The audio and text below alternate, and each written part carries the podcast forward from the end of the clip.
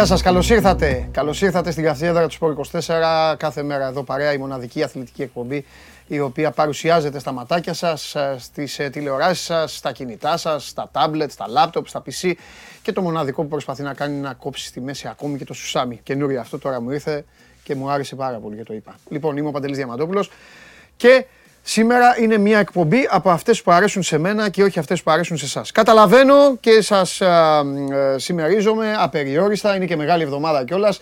Θα πρέπει να χτυπήσω και ε, με πολύ αγάπη το χέρι και ταπεινότητα στην α, πλάτη σας και να σας δώσω κουράγιο καλοί μου φίλοι. Οπαδοί όλων αυτών των μεγάλων ομάδων οι οποίες δίνουν πραγματικά ένα μοναδικό ρεσιτάλ ανακοινώσεων. Τις ασπάζομαι, δίνουν πάρα πολλά συγχαρητήρια στις ομάδες σας. Τόσες ανακοινώσεις σε σύντομο χρονικό διάστημα. Πραγματικά δεν θυμάμαι να έχει βγει, δεν, έχει, δεν έχω, έχει βγάλει τόσο ανακοινώσεις ούτε η Λιβερπουλάρα ε, σε όλες αυτές τις σφαγές που μας έκανε ο Σάρλεξ Φέργκισον. Και κάνω αυτή το πρόλογο βέβαια, γιατί έχω ένα φοβερό καλεσμένο εδώ. Έχω έναν άνθρωπο ο οποίος, με τον οποίο θα περάσω πάρα πολύ όμορφα εγώ, θα περάσετε καταπληκτικά κι εσείς. Έναν άνθρωπο ο οποίος μιλάει σπάνια και έχει πάρα μα πάρα πολλά να πει. Κοιτάξτε να δείτε. Μ' αρέσει να καθυστερώ πάντα. Πάντα, πάντα για να, για να αυξάνω την αγωνία. Αλλά θα σας πω και κάτι. Ο άνθρωπος αυτός μου καλύπτει τη μισή εκδίκηση τη δική μου προς όλους εσάς. Είναι ο άνθρωπος που έχει φέρει στην Ελλάδα το μεγαλύτερο προπονητή που υπάρχει. Ξεκινάω από αυτό. Βέβαια έχει φέρει και άλλους προπονητές. Γενικά είναι προπονητοφέρνο ευστοχάκιας. Ε, έχει πολύ καλό ποσοστό. Είναι Βασίλης Πανούλης της ευστοχίας στο να ε, σημαδεύει καλούς προπονητές. Εκμεταλλεύομαι το ότι αυτή τη στιγμή για λίγο διάστημα του το εύχομαι και το πιθανολογώ, δεν βρίσκεται σε κάποια ομάδα, καθότι μόλις πηγαίνουν σε ομάδες, σταματάνε και να μιλάνε. Στους υπόλοιπους, βέβαια, εμένα θα συνεχίσουν να μιλάνε, θέλουν δεν θέλουν. Λοιπόν, κοντά μας ο Γιάννης Παπαδημητρίου. Καλώς ήρθες. Ευχαριστώ πάρα πολύ για την πρόσκληση. Καλώς ήρθες. Και για το πρόλογο. Σε ευχαριστώ πάρα πολύ. Όχι, μπορώ να πω κι άλλα. Ε, και, και, βασικά πρέπει να πω κι άλλα. Ε, αλλά θα ξεκινήσω κατά την προσφυλή μου συνήθεια όταν έρχεται ένας άνθρωπος. Τώρα ξέρω ότι όλοι αρχίζουν και λένε: Ωραία, πες για τον Αλμέιδα! πες για τον Αλμέιδα, πες για τον Ρασβάν. Και να μην θέλετε εσείς τον Βαλόγο να πει. Λοιπόν, πες ε, εδώ να δούμε τι γίνεται, τι έγινε η ομάδα, τόσες ιστορίες. Ε, έχουμε πάρα πολλές ιστορίες να πούμε. Μ' αρέσει πάρα πολύ όταν ανοίγω τα μαύρα κουτιά. Θα σου πω τι γίνεται. Ε, έχεις παίξει πολλά χρόνια ποδόσφαιρο, Γιάννης από τη Χαλκίδα. Έπαιξε 15 χρόνια από την Ξάνθη. Να πούμε ότι δεν είναι από την Ξάνθη. Γιάννη, πες ότι δεν είσαι από την Ξάνθη. είναι η ευκαιρία σου. θεωρούμε Ξανθιώτη. ναι, ναι, ναι. Γιατί ήμουν πάρα πολλά χρόνια εκεί. Αλλά η αλήθεια είναι ότι η καταγωγή μου είναι Χαλκίδα. Λοιπόν, ένα φοβερό δεξιμπάκ ο οποίος ε, έπαιζε πολύ δυνατά. Πάρα πολύ δυνατά. Και θα σας πω και κάτι. Η μεγαλύτερη μονομαχία, από τις μεγαλύτερες μονομαχίες του ελληνικού ποδοσφαίρου είναι Παπαδημητρίου Τζόρτζεβιτς. Σωστό. Ισχύει, ισχύει. Σωστό. Έτσι δεν είναι. Ήταν... Γιατί η Ξάνθη τον κόντρα τον Ολυμπιακό.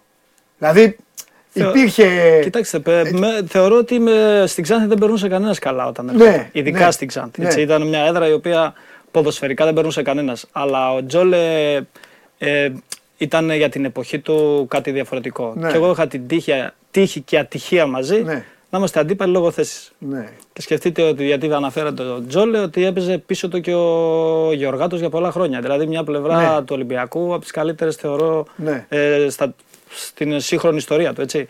Δεν ήταν και εύκολη δουλειά. Σωστό. Σωστό. Ε, τώρα π- π- αλλού ήθελα να ξεκινήσω, αλλά αλλού το πήγα και δεν πειράζει, έτσι θα το πάω. Πρώτα απ' όλα τιμή και δόξα στον ποδοσφαιριστή Παπαδημητρίου. Τον εκτελεστικό Να είστε διευθυντή και καλά. τα υπόλοιπα θα έχουμε ευκαιρία π- πολλά χρόνια να συζητάμε. Ε, πες μου κάτι. Πρώτα απ' όλα, σου, ε, όταν ακούς τώρα το όνομα Ξάνθη, ε, τι κυριαρχεί μέσα σου; Κυριαρχεί η ευτυχία των ποδοσφαιρικών σου χρόνων, κυριαρχεί τα όσα προσπάθησες και έκανες εξωγηπαιδικά, εργαζόμενο στην ΠαΕ, ή η μελαγχολία που η ομάδα αυτή τώρα δεν α, αποσύρθηκε από το πρωτάθλημα. Σκεφτόμενος στην Ξάνθη, εγώ πάντα έχω ευχάριστες Ναι. σκέψεις και ευχάριστες ανάμνησει. Ναι, Η ζωή κάνει κύκλους. Εκεί ήταν ένας κύκλος ο οποίος έκλεισε, αλλά μέχρι να ολοκληρωθεί αυτός ο κύκλος για μένα ήταν ε, ένα μεγάλο μέρος της ζωής μου καταρχήν ναι, και σαν αθλητής και σαν αθλητικός διευθυντής για 10 χρόνια. βέβαια. Ε, δεν μπορώ να πω ότι πέρασα καλύτερα στη μία μου ιδιότητα από την άλλη, γιατί ήταν μια συνέχεια. Ε, εγώ η αλήθεια είναι ότι όταν πήγα έζησα τις πολύ καλές στιγμές αυτής της ομάδας, σαν ποδοσφαιριστής. Τα πολύ καλά χρόνια γενικότερα του ελληνικού ποδοσφαίρου. Έτσι, Από Ναι. το 2002 μέχρι το 2008.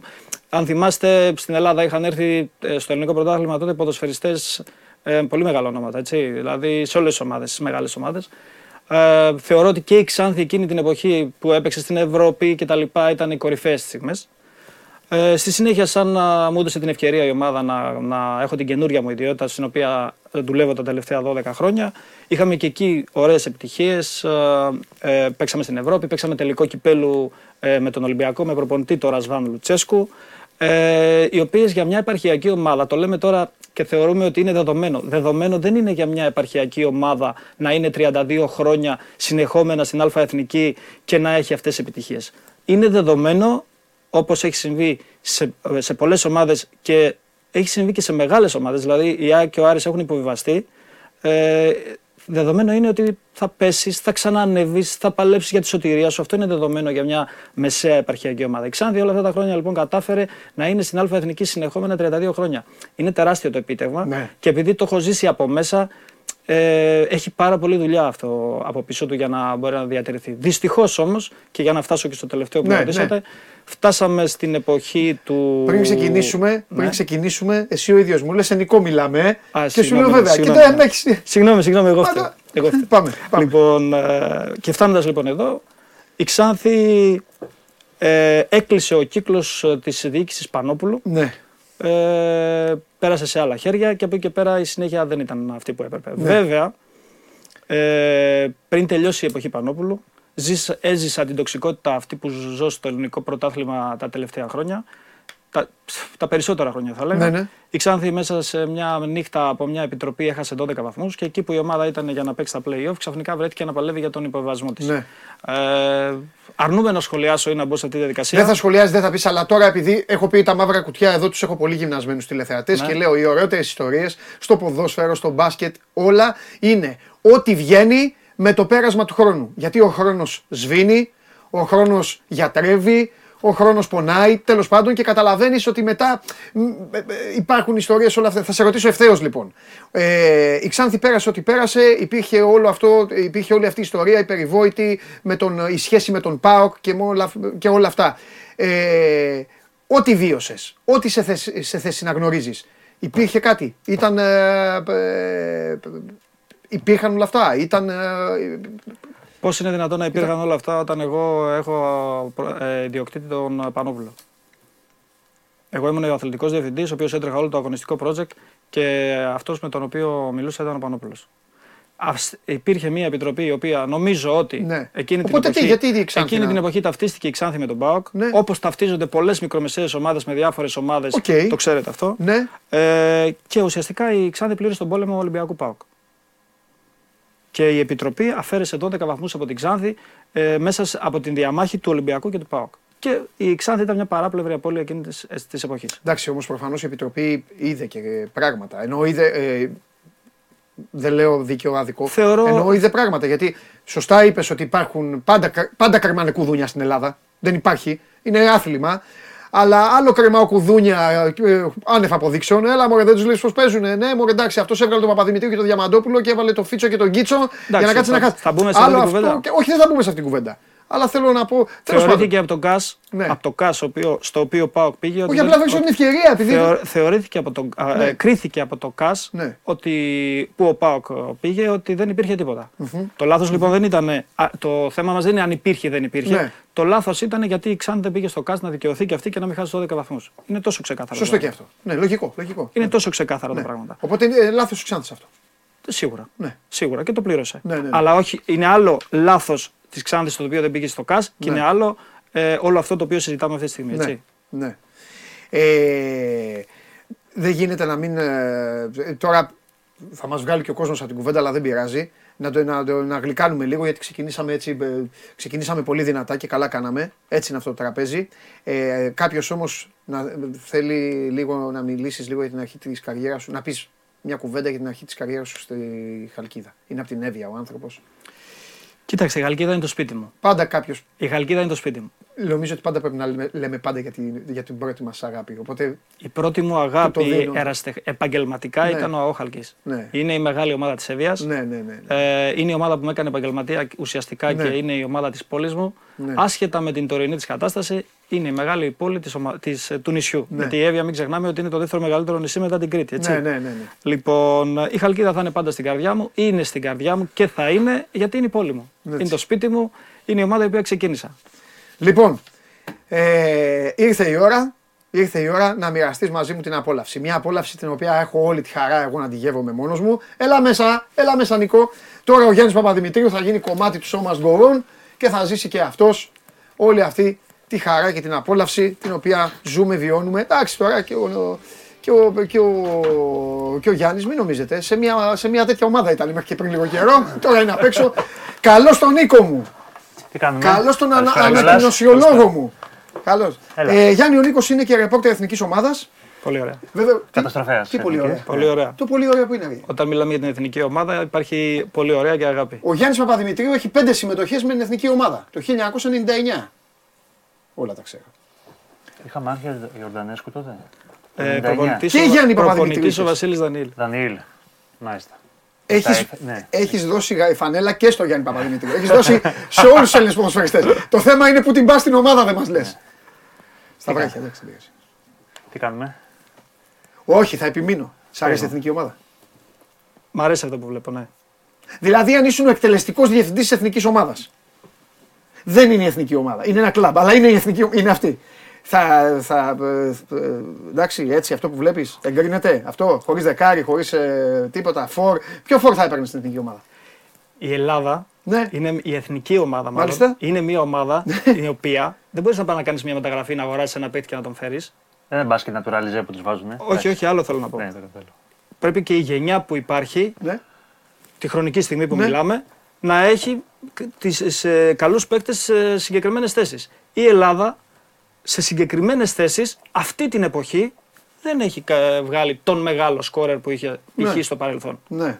Δεν μπορεί να κάνεις μεταγραφή στην Ελλάδα. Εντάξει. Άρα τι κάνεις, προσπαθείς να χτίσεις ένα καλό γκρουπ, προσπαθείς να έχεις ένα καλό κλίμα γιατί η Ελλάδα, αν ξε- μην ξεχνάμε ότι τα τελευταία χρόνια το μεγαλύτερο της πρόβλημα ήταν η εσωστρέφειά της ε, και με τα εσωτερικά προβλήματα που είχε. Ναι. Το οποίο αυτό δεν υπάρχει, έχει δημιουργηθεί από τον κύριο Βανσίπ και συνεχίζει από τον κύριο Πογέτ.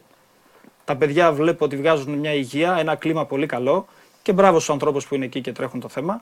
Ε, αλλά δεν μπορεί να γίνουν θαύματα γιατί σας ξαναλέω η εθνική ομάδα δεν είναι μια ομάδα όπως τα κλαμπ που δουλεύουμε εμείς που μπορεί να κάνεις μεταγραφές. ναι. Πρέπει να, πε- να τύχει και η στιγμή. Το 2004 που πήραμε το Euro είχαμε σε όλες τις θέσεις πάρα πολύ καλούς ποδοσφαιριστές. Γιάννη μου, την τελευταία πενταετία μας έχει γλεντήσει ο κάθε επικαραμένος. Αυτό, Τι συζητάμε; θα, σας, θα σου το εξηγήσω. Ναι, βέβαιω. Αυτό δεν είχε να κάνει με την ποιότητα των παιδιών. Είχε να κάνει με την εσωστρέφεια. Α. Δεν είχε βρεθεί η καλή χημεία μεταξύ των παιδιών και των ατόμων που έπρεπε να είναι στην εθνική ομάδα. Γι' αυτό οι άνθρωποι και κάναν και κάποιες επιλογές και κάποιες σκληρές αποφάσεις κάποια στιγμή. Ναι.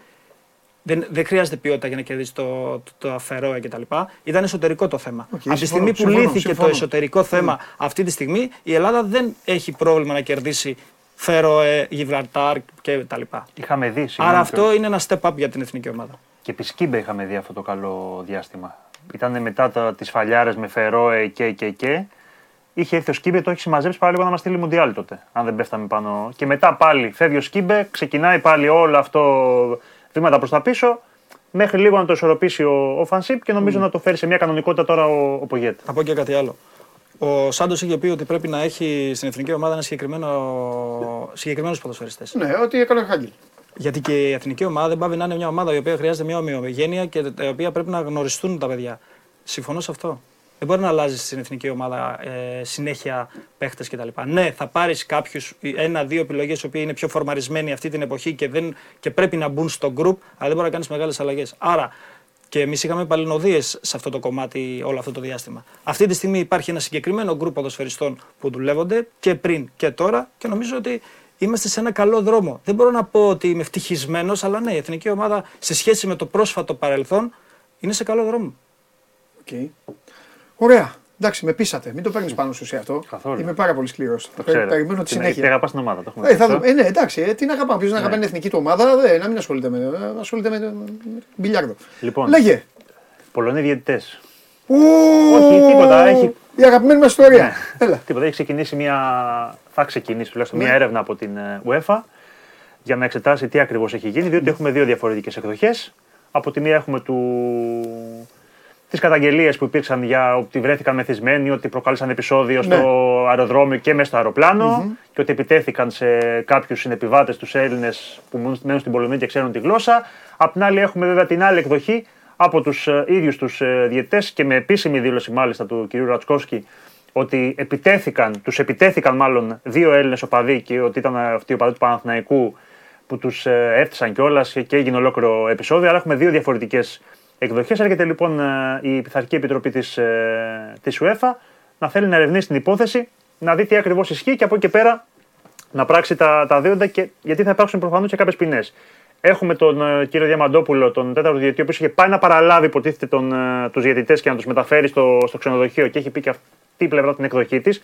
Άρα λοιπόν η ΕΠΟ είναι εμπλεκόμενη, καθώς καταρχάς είναι αξιωματούχοι που τους έχει φέρει η ΕΠΟ. Άρα λοιπόν έχει και την ευθύνη τους. Και από την άλλη ε, έχουμε τους ίδιους τους ε, Πολωνούς διαιτητέ και την Πολωνική Ομοσπονδία. Άρα λοιπόν κάποιος ή κάπου βρίσκεται η αλήθεια, θα το μάθει η UEFA, θα ζητήσει και οπτικοακουστικό υλικό και από κάμερες ασφαλείας, διότι είναι μέσα σε ένα αεροδρόμιο. Υπάρχουν κάμερες. Θα πάνε σε ένα ξενοδοχείο. Υπάρχουν κάμερες. Δεν είναι δύσκολο να τα βρει η UEFA εφόσον τα ζητήσει. Και από εκεί και πέρα να αποδοθούν επίση ευθύνες. Εμείς απευθυνθήκαμε και στην ΕΠΟ να μάθουμε τι ακριβώς. Μας έχει πει ότι δεν έχουν κάποια ενημέρωση οι ίδιοι ότι έχει ξεκινήσει μια διαδικασία. Τώρα πρέπει να μάθουμε αν την έκαναν οι Πολωνοί την ε, καταγγελία, αν την έκανε η Ομοσπονδία τους ή αν έχει πάει αυτεπάγγελτα η ίδια η UEFA για να ξεκινήσει την ε, έρευνά της. Αλλά προφανώς ένας γιατί ο οποίος έχει σήμα UEFA και δύο ομοσπονδίες που υπάγονται στην Ευρωπαϊκή Ομοσπονδία και να έχει γίνει τέτοιο συμβάν το οποίο ήταν φιάσκο για την Ελλάδα και ένα πρωτοφανές συμβάν ε, και για το, το ευρωπαϊκό ποδόσφαιρο και έκανε τον κύκλο της, της Ευρώπης, δεν θα μπορούσε να περάσει ανέμακτα και χωρίς να το, να το ερευνήσει η UEFA. Επομένως, περιμένουμε τι, τι θα γίνει. Ναι. Είχαμε και... Και ορι- δεν υπήρχε καταγγελία στην αρχή, ε. έγινε με από. Ναι, Δεν κατήγγειλε κάποιος. όχι. Από δημοσιεύματα κλπ. Ναι, και και αυτά, τα ίδια επικαλείται, είπε και- αυτά επικαλείται η ΕΠΟ. Το οποίο είχαμε πει χθες ότι δεν μπορεί μια ομοσπονδία να Ναι. βγαίνει και να λέει ότι αλλάζω διαιτητές. Ναι, ναι. Το είπε και στην ανακοίνωσή του και ο Παναθηναϊκός. βασιζόμενοι σε δημοσιεύματα. Πρέπει να έχεις facts. Μπορεί να τα είχε ή να τα έχει, δεν Εντάξει, ξέρω εγώ τι. το δούμε Αλλά αυτό. εμείς στεκόμαστε στην, στην ανακοίνωση. Ναι. Βγήκε ο διαιτητής του, του Ολυμπιακός ΑΕΚ, είναι ο Αζέρος ο Αγκάγεφ. Δεν είναι elite διαιτητής, είναι πρώτης κατηγορίας. Να πούμε ότι ήταν ο διαιτητής ο οποίος είχε οριστεί και την πρώτη φορά. Οκ. Ο αγώνας ήταν να γίνει 1η Μαρτίου, Ναι, θυμίζουμε. ήταν τα Τέμπη. Γίναν τα Τέμπη. Άρα λοιπόν ο ίδιος διαιτητής, ο οποίος είχε οριστεί τότε, με διαφορε... ο ένας από τους δύο βοηθούς νομίζω είναι ο ίδιος σε σχέση Ναι. με, με εκείνη τη φορα Ε, άρα λοιπόν φέρνουμε τον Αζέρο. Να δούμε αν θα υπάρξουν αντιδράσεις, γιατί έχουν ζητήσει elite διαιτητές και από τα κορυφαία πρωταθλήματα. Ε, και εδώ δεν έχουμε ούτε elite διαιτητή, έχουν πρώτε κατηγορίες και ούτε από τα κορυφαία πρωταθλήματα. Ναι. Άρα λοιπόν να δούμε αν θα υπάρξουν ε, και άλλες αντιδράσεις. Γιατί έβγαλε και νωρίτερα ο Ολυμπιακός την ε, δημοσίευση, θα σου πει και ο Χρυστοφιδέλης Καλά, μετά. καλά, ναι, ναι. μια επιστολή προς την ε, Super League που θέτει μια σειρά από ερωτήματα και προς την ΕΠΟ, Ναι. ζητάει και τη Λίγκα να πάρει θέση. Λέει πάλι για τις συμμορίες κλπ. Εντάξει, ναι, τα ξέρει ο κόσμος, ναι, μπορεί ναι, να μπει ναι, να τα μπορεί να διαβάσει. μπει και στο Sport 24 να τα Σήμερα η διαβάσει. εκπομπή θα είναι ποδοσφαιρική. Ναι. Αύριο θα τους μαζέψω εδώ. Ωραία. Και, και να δούμε και τι θα, τι θα γίνει στο συγκεκριμένο. Αυτά. Δεν έχουμε κάτι άλλο εμείς. Ε, τι άλλο Εκτός εσύ αν έχεις κάτι άλλο. Ε, τι άλλο να έχεις; Εγώ όχι, είπα, είμαι συγκινημένος και σανότερα και ε, αυτό. Και περιμένουμε να Και δούμε τι θα περιμένουμε γίνει να μην τελει- να μην και τελειώσει τίποτα. περιμένουμε να δούμε και πού θα γίνει ο τελικό του κυπέλου. Βέβαια, Γιάννη, α, περίμενε. Φοβερά. Γιάννη, να σε ρωτήσω κάτι. Εκεί στην Ξάνθη, τώρα που η Ξάνθη έχει. ε, δεν παίζει τώρα η Ξάνθη. Μήπως έχει καμιά λάνα μεγάλη, τίποτα. Ή το γήπεδο δεν ξέρω, μπορεί να έχει ακαδημίες μέσα. Μήπως έχει καμιά λάνα. Έχει τίποτα γίνει να πάει. σύριαλο τελικώ. Αλλά δεν είναι η πρώτη χρονιά που γίνεται αυτό. Αν θυμηθείτε, κάθε χρόνο στο τέλος της χρονιάς ψάχνουμε να βρούμε πού θα γίνει ο τελικός. Ναι, έτσι. Και ουσιαστικά ψάχνουμε να βρούμε πού δεν θα, πού δεν θα γίνουν επεισόδια. Ναι. Δεν κοιτάζουμε πού θα παίξει ποδόσφαιρο, Την πρώτη, πού δεν θα γίνουν χρονιά, επεισόδια. την πρώτη χρονιά του Πάο ΚΑΕΚ στο Βόλο που είχαν γίνει τα πολλά επεισόδια, είχε βγει η απόφαση ότι θα γίνει στο Πανθεσσαλικό 4 τα ξημερώματα. Θυμάμαι, ήμουν site εκείνη τη μέρα. Διαβουλεύσεις τότε με Βασιλιάδη, Ναι. αυτά, πώς θα μπουν, αν θα μπουν με το όνομά τους τότε που λέγανε θα μπαίνουν στην είσοδο και θα δίνουν με. Το πέτυχαν. Ναι, ναι. Και γίνανε. Τέλειο Εντάξει, ήταν. δεν, είναι εύκολη, τελειώσαμε. δεν είναι εύκολη η απόφαση. Έτσι. Πώς δεν είναι, Βρε Γιάννη; Δεν είναι εύκολο. Στην αρχή της χρονιάς, όπως κάνουν όλες οι χώρες. Θα σας εξηγήσω. Ο γιατί. αγώνας θα γίνει στο τάδε γήπεδο. Τέλος. Προσέξτε λίγο. Η απόφαση είναι εύκολο να, να πάρθει και να πει κάποιος ότι το θα γίνει στο ΑΚΑ Τέλος, κτλ. οπουδήποτε, ναι. Ε, η αλήθεια είναι ότι οι άνθρωποι που κάθονται και τα βάζουν κάτω αποκλείεται να μην προβληματίζονται για διάφορα θέματα γιατί ουσιαστικά Από τι; είναι. Θα σας πω. Το θέμα είναι οι φασαρίες, τα επεισόδια των φυλάδων δεν είναι ποδοσφαιρικό το θέμα. Δεν είναι αν θα γίνει στο Άκα, στο, στο, στη Λάρισα, στο Βόλο, στην Τούμπα, στο- στον Άρη, είναι εντός έδρας, εκτός έδρας. Είναι τα επεισόδια. Και τα επεισόδια δυστυχώς δεν μπορεί να τα προστατεύσει ούτε καμία ΠαΕ η ίδια. Όταν έχεις μια μετακίνηση 25.000 φιλάθλων, ποια ΠαΕ, όσο οργανωμένη και να είναι, θα σου εγγυηθεί ότι δεν θα γίνουν επεισόδια. Και ποια αστυνομία. Το θέμα μας λοιπόν έχει να κάνει με το ότι έχουμε δεδομένο ότι θα γίνουν επεισόδια. Αυτό είναι το μεγάλο πρόβλημα. Το οποίο δεν μπορεί κανένας να πάρει θέση γι' αυτό ή να σου εξασφαλίσει ότι δεν θα γίνουν. Άρα οι άνθρωποι αυτοί, γιατί, οκ, εμείς είμαστε απ' έξω και τα λοιπά, δεν μπορεί να με βάζουν όλα τα δεδομένα κάτω και να ξυπνάνε μια μέρα και να λένε θα πάμε στην Κύπρο. Εγώ διαφωνώ με τον τελικό στην Κύπρο. Γιατί ουσιαστικά βάζει το πρόβλημα κάτω το χαλί. Ναι. Σωστό. Έτσι. αυτό. Πολύ Και λες σωστό. ότι είμαι ανίκανος. Ακριβώς. Όχι είμαι ανίκανος. Ε, τι, Βάζω το το λες. πρόβλημα κάτω το χαλί. Λύστε ναι. το εσείς. Αλλά δεν μπορεί να μην έχουν μια λογική. Βάζουν κάτω τα δεδομένα και υπάρχει πρόβλημα. Αυτή τη στιγμή λοιπόν ή παίρνεις το ρίσκο και κάνεις τον τελικό με 25, 25, 20, 20, 15, 15 και όπου βγει, ή θα γίνει, εγώ θεωρώ ότι θα γίνει με περιορισμένο αριθμό φιλάθλων, με, με ονομαστικά εισιτήρια, με προσκλήσεις κτλ. Το δεχτούν οι ομάδες. Ε, αν το δεχτούν οι ομάδες, αλλιώς θα πάμε σε αδιέξοδο. Και ξαναλέω, για μένα δεν είναι λύση να φύγει ο τελικός έξω από την Ελλάδα. Δεν είμαστε, ε, δεν είμαστε ένα εμπορικό παιχνίδι Ναι, ναι, Real ναι, Madrid ναι. Barcelona Ναι, να το πάμε στο ναι, Κατάρ. ναι. Είναι ε, καθαρά για να μην γίνουν επεισόδια. Και ποιος μου λέει εμένα ότι στην Κύπρο δεν θα γίνουν επεισόδια. Στην Κύπρο δεν υπάρχουν φίλαθλοι ελληνικών ομάδων. Όλοι είναι οι φίλοι αθλητικών. Ακριβώς. Όλοι, όλοι, όλοι. Άρα λοιπόν ε, δεν είναι τόσο εύκολο. Εύκολα το κριτικάρουμε, αλλά δεν είναι, εύκολο, ε, δεν είναι εύκολη επόφαση κάθε καλοκαίρι. Ουσιαστικά θέλουμε να τους ρίξουμε την καυτή πατάτα στους, στην ε, Κυπριακή αστυνομία και να τους λέμε: Χωρίς να φταίμε Πάρε το εμείς, εσύ. ε, Ναι, πάρε και άμα γίνουν επεισόδια, τι φταίμε εμείς. Μας είπε η. Και μετά θα τα βάζουμε μας είπαν οι αυτούς. Κύπροι. Και, ναι. και ακόμα περισσότερο δυσκολεύει την απόφαση των α, δύο οργανωτών ο Λουτσέσκου που πηγαίνει τον Πάο κάθε, χο- κάθε Χρόνο στο τελικό, ε. χρόνο στο τελικό. Τι ωραίο γιατί που το αν είπες ήταν, αυτό, Γιάννη, τι ωραίο γιατί που το αν είπες. ήταν Δεν ένας χωράει τελικός Αθηναϊκών ομάδων, Ε, βέβαια. θα ήταν πιο εύκολη η Ναι. απόφαση. Η μαγιά χαλάει γιατί Γιατί- ο Πάοκ τα έτσι. τελευταία χρόνια αυτό σημαίνει, ε, είναι στο τελικό. Αυτό σημαίνει ότι θα υπάρχει μια μεγάλη μετακίνηση οπαδών του Πάοκ. Το ίδιο θα συνέβαινε. Ναι. ζητήσει- το ίδιο ας θα ζητήσει συνέβαινε- συγγνώμη ο Πάοκ, το είναι ίδιο θα λίγο. συνέβαινε αν ήταν και ο Άρης, Ναι, έτσι. ναι, Το ίδιο θα ναι. συνέβαινε. Για- Η ΕΠΟ λοιπόν έρχεται το καλοκαίρι και λέει: Ναι. Αν πάνε δύο, μία ομάδα από τη Θεσσαλονίκη και μία από την Αθήνα. στο παίξουν στην τελικό, Τούμπα. Θα παίξουν. ε, Είπανε, θα Γιατί παίξουν στο γυρίσει Βόλο. ενώ δεν λένε ποτέ στην Τούμπα να Έχεις παίξουν. ανακοινώσει λοιπόν στην προκήρυξή σου ότι θα γίνεις στο Βόλο. Έχεις πάρει τη συνένεση του Δήμου Βόλου, της αστυνομίας του Βόλου πριν το βάλεις στην προκήρυξή σου. Και έρχεται τώρα ο Μπέος και ο κάθε Μπέος, κάθε δήμαρχος και σου λέει ότι ξέρεις τι, εγώ δεν σου δίνω το. δεν πάνε να έχεις εσύ αποφασίσεις ότι θα το κάνεις στην πόλη μου. εγώ έχει- δεν σε αφήνω. Δεν έχει άδικο ο Μπέος. Δε- δε- Είναι δεν λέω ο ότι δεν δήμαρχος έχει της άδικο. πόλης. Θέλει Αλλά να προστατεύσει την πόλη του. αλλά οφείλει να, να το, η ΕΠ οφείλει όταν βγάζει μια προκήρυξη να έχει προηγουμένως εξασφαλίσει ο- από τον κάθε μπέο, την κάθε αρμόδια αστυνομία, τοπική κλπ. ότι θα, θα συνενέσει όταν έρθει εκείνη η ώρα. Διότι ξέρουμε τις ομάδες, ξέρουμε τις παθογένειες από πριν.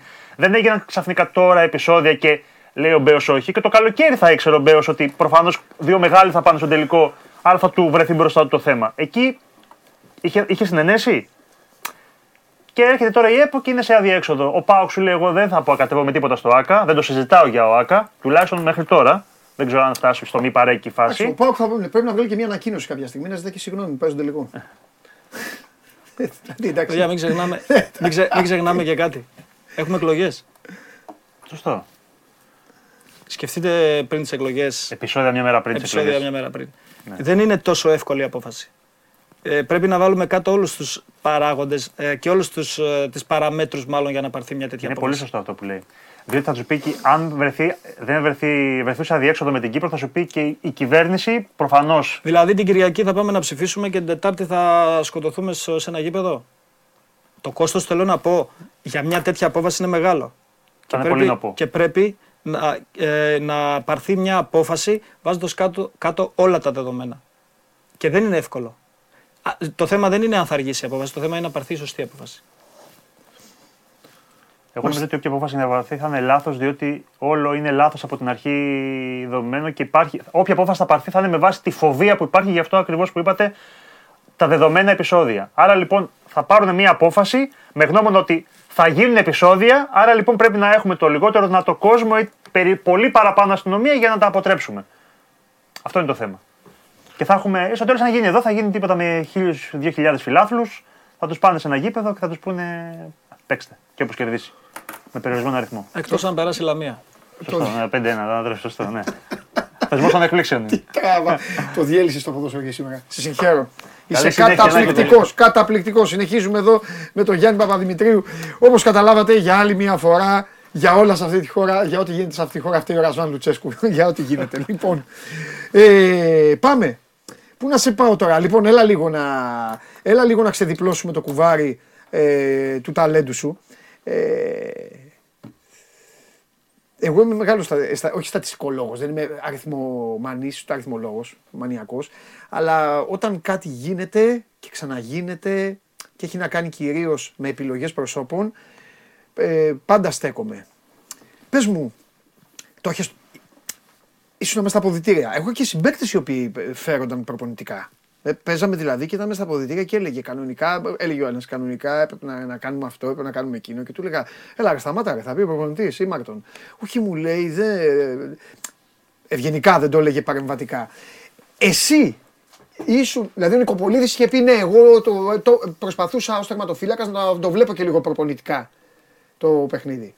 Εσύ με τέτοιο ταλέντο, ρε παιδάκι μου, που επέδειξες μετά στις επιλογές και σε όλα αυτά, τι, τι, τι είχες, τι, τι διάβαζες, τι είχες μέσα σου σιγά σιγά, πώς... ε, Καταρχήν, διάβαζες σαν, ψυχολογία, δηλαδή... ε, καταρχήν σαν αθλητής Ναι, και ε, σαν αρχηγός που ήμουν, γιατί Ναι. ήμουνα τα, τα 15 μου χρόνια, τα 10 ήμουν αρχηγός. έτσι. Ε, ήμουνα πάντα αυτός ο οποίος ε, ήμουνα υπέρ του προπονητή. Για μένα ο Ναι. προπονητής ήταν, είναι κάτι ιερό. Οκ. Ε, Παρ' όλα Σε- αυτά Είσαι όμως, σίγουρα στην Ελλάδα, ναι. για μένα αυτό υπήρχε. Και αυτό προσπαθούσα πάντα να προστατεύω τον Ναι. εκάστοτε προπονητή, άσχετα αν έβλεπα ότι υπήρχαν προβλήματα. Έτσι. Μπορούσα όμως να καταλάβω ένα προπονητή ε, πότε κέρδιζε το σεβασμό των αποδητηρίων, τι έπρεπε να κάνει και τι δεν έπρεπε να κάνει σε δεδομένες στιγμές Ναι. ε, για να κερδίσει τα αποδητήρια και τους ποδοσφαιριστές. Γιατί και εγώ ήμουν ποδοσφαιριστής. Όταν λοιπόν τελείωσε όλο αυτό και βρέθηκα στην άλλη πλευρά που έπρεπε να προτείνω εγώ προπονητή στον ιδιοκτήτη, στον εκάστοτε Ναι. ιδιοκτήτη για να πάρθει μια απόφαση. Ε, μ, πολλά από αυτά τα οποία σκεφτόμουν ήταν στο τραπέζι κτλ. Ε, μ, για να πάρθει μια απόφαση, θέλω να πω έτσι. Αλλά όλοι μας εξελισσόμαστε. Ναι, μπορώ να πω ότι διάβαζα και συνεχίζω. Αυτό είναι κάτι το οποίο είναι μέρος της εξέλιξης, δεν σταματά όλο αυτό. Ε, αλλά αυτό το οποίο ξέρετε, σε κάποια, φ- ξ- ξέρεις μάλλον, σε κάποια φάση της ζωής σου επηρεάζεσαι από συγκεκριμένα πράγματα. Η επιλογή Ρασβάν Λουτσέσκου στο δικό μου τρόπο σκέψης γύρω από τον προπονητή Ναι. και το πώς λειτουργεί καλύτερα μια ομάδα με έναν προπονητή ε, μεγάλωσε και αναπτύχθηκε τα τρία χρόνια, με την επιλογή καταρχήν και δεύτερον με τα τρία χρόνια που δούλεψα μαζί του. Ωραία. Ήθελα να ξεκινήσουμε από τον Αλμέιδα. Α, ε, το περιβόητο προπονητή από το MLS, ε, έφερε η ΑΕΚ και όλα αυτά. Αλλά αφού πά- πάμε στο Ρασβάν, ξεκινάμε με το Ρασβάν. Θέλω να, μου- θέλω να μου πεις, γιατί είσαι ο άνθρωπος των όμορφων ιστοριών, θέλω να μου πεις πώς τον έφερες το, το φίλο μου, πώς, το, πώς τον ανακάλυψες, πώς ε, αληθεύει ότι ο Πανόπουλος ε, υπάρχει ο, ο, μύ- ο μύθος ότι ο Πανόπουλος ε, σου είπε καλά Ρουμάνο προπονητή θα πάρουμε στην Ξάνθη και όλα αυτά. Πες μας τώρα. Όταν α, καταρχήν ο Λουτσέσκου, το, το θέμα Λουτσέσκου δεν Ναι. ήταν α, το να, πώς να, πω, να επιλέξω τον Λουτσέσκου. Οκ, Το πρόβλημα ήταν να τον πείσω να έρθει στην Ξάνθη. μάλιστα. Ο Λουτσέσκου ήταν ένας προπονητής Ναι. για αυτούς που ξέρουν, Ναι. ο οποίος είχε φτάσει, αν θυμάμαι καλά, ίσως 16 ίσως 8 του κυπέλλου ΟΥΕΦΑ με Ναι. αντίπαλο τον πατέρα του. Ναι. Στην Ρουμανία είχε πραγματικά ένα όνομα ε, πολύ δυνατό. Ε, Στους περισσότερους, εγώ επειδή εκείνη την εποχή, αν δείτε στα, στατιστικά, δούλευα με την αγορά αυτή γιατί είχα φέρει αρκετούς Ρουμάνους ποδοσφαιριστές Και στην ομάδα πρωταθλητής της στη Ξάνθης. Ρουμανία. Βεβαίως. Ναι. Ε, ήξερα τώρα, γιατί εγώ όπου και να ταξιδεύω, μου αρέσει να ασχολούμαι με τους προπονητές και δευτερευόντως με τους παίχτες. Οκ. Ήξερα ότι ο Ρασβάν Λουτσέσκου είναι ένας πάρα πολύ καλός προπονητής, ο οποίος και εγώ να πω την αλήθεια δεν πίστευα ότι θα μπορούσα να το φέρω στην Ξάνθη. Και μάλιστα με ανθρώπους που μιλούσα αφού είχαμε συμφωνήσει και δεν είχε ανακοινωθεί τίποτα, ούτε οι ίδιοι πίστευαν ότι ο Ρασβάν Λουτσέσκου θα έρθει στην Ξάνθη. Ναι. Άρα το να. Ναι, υπήρχε μία αμφισβήτηση γιατί ξέρε, εκείνη την εποχή Σερβία, Ρουμανία κτλ. Δεν ήταν ε, σε ένα. Δεν, η- ο, ο Έλληνας δεν είχε τόσο μεγάλη εκτίμηση σε αυτές τις αγορές. Ξεκάθαρα. Είτε μιλάμε για παίκτη, είτε μιλάμε για, για προπονητή. Ε, και αν και, να- και, και να υπόθηκε αυτό που λες, όταν έγινε το ραντεβού Λουτσέσκου Πανόπουλου, τελείωσε η δουλειά σε μισή, σε μισή ώρα. Βρέθηκε χημεία, κατάλαβε ο ένας ε, με τον άλλον ότι μπορούν να δουλέψουν μαζί Ναι. και τα υπόλοιπα είναι γνωστή ιστορία που Ναι. δουλέψαμε μαζί τρία χρόνια. Αλλά το θέμα με το Ρασβάν Λουτσέσκου ήταν να πιστεί ο Λουτσέσκου να έρθει στην Ξάνθη με το συγκεκριμένο budget να δουλέψει γιατί όπως και τα πάντα στη ζωή ήταν το σωστό timing. Εμείς ψάξαμε προπονητή Σεπτέμβριο μήνα.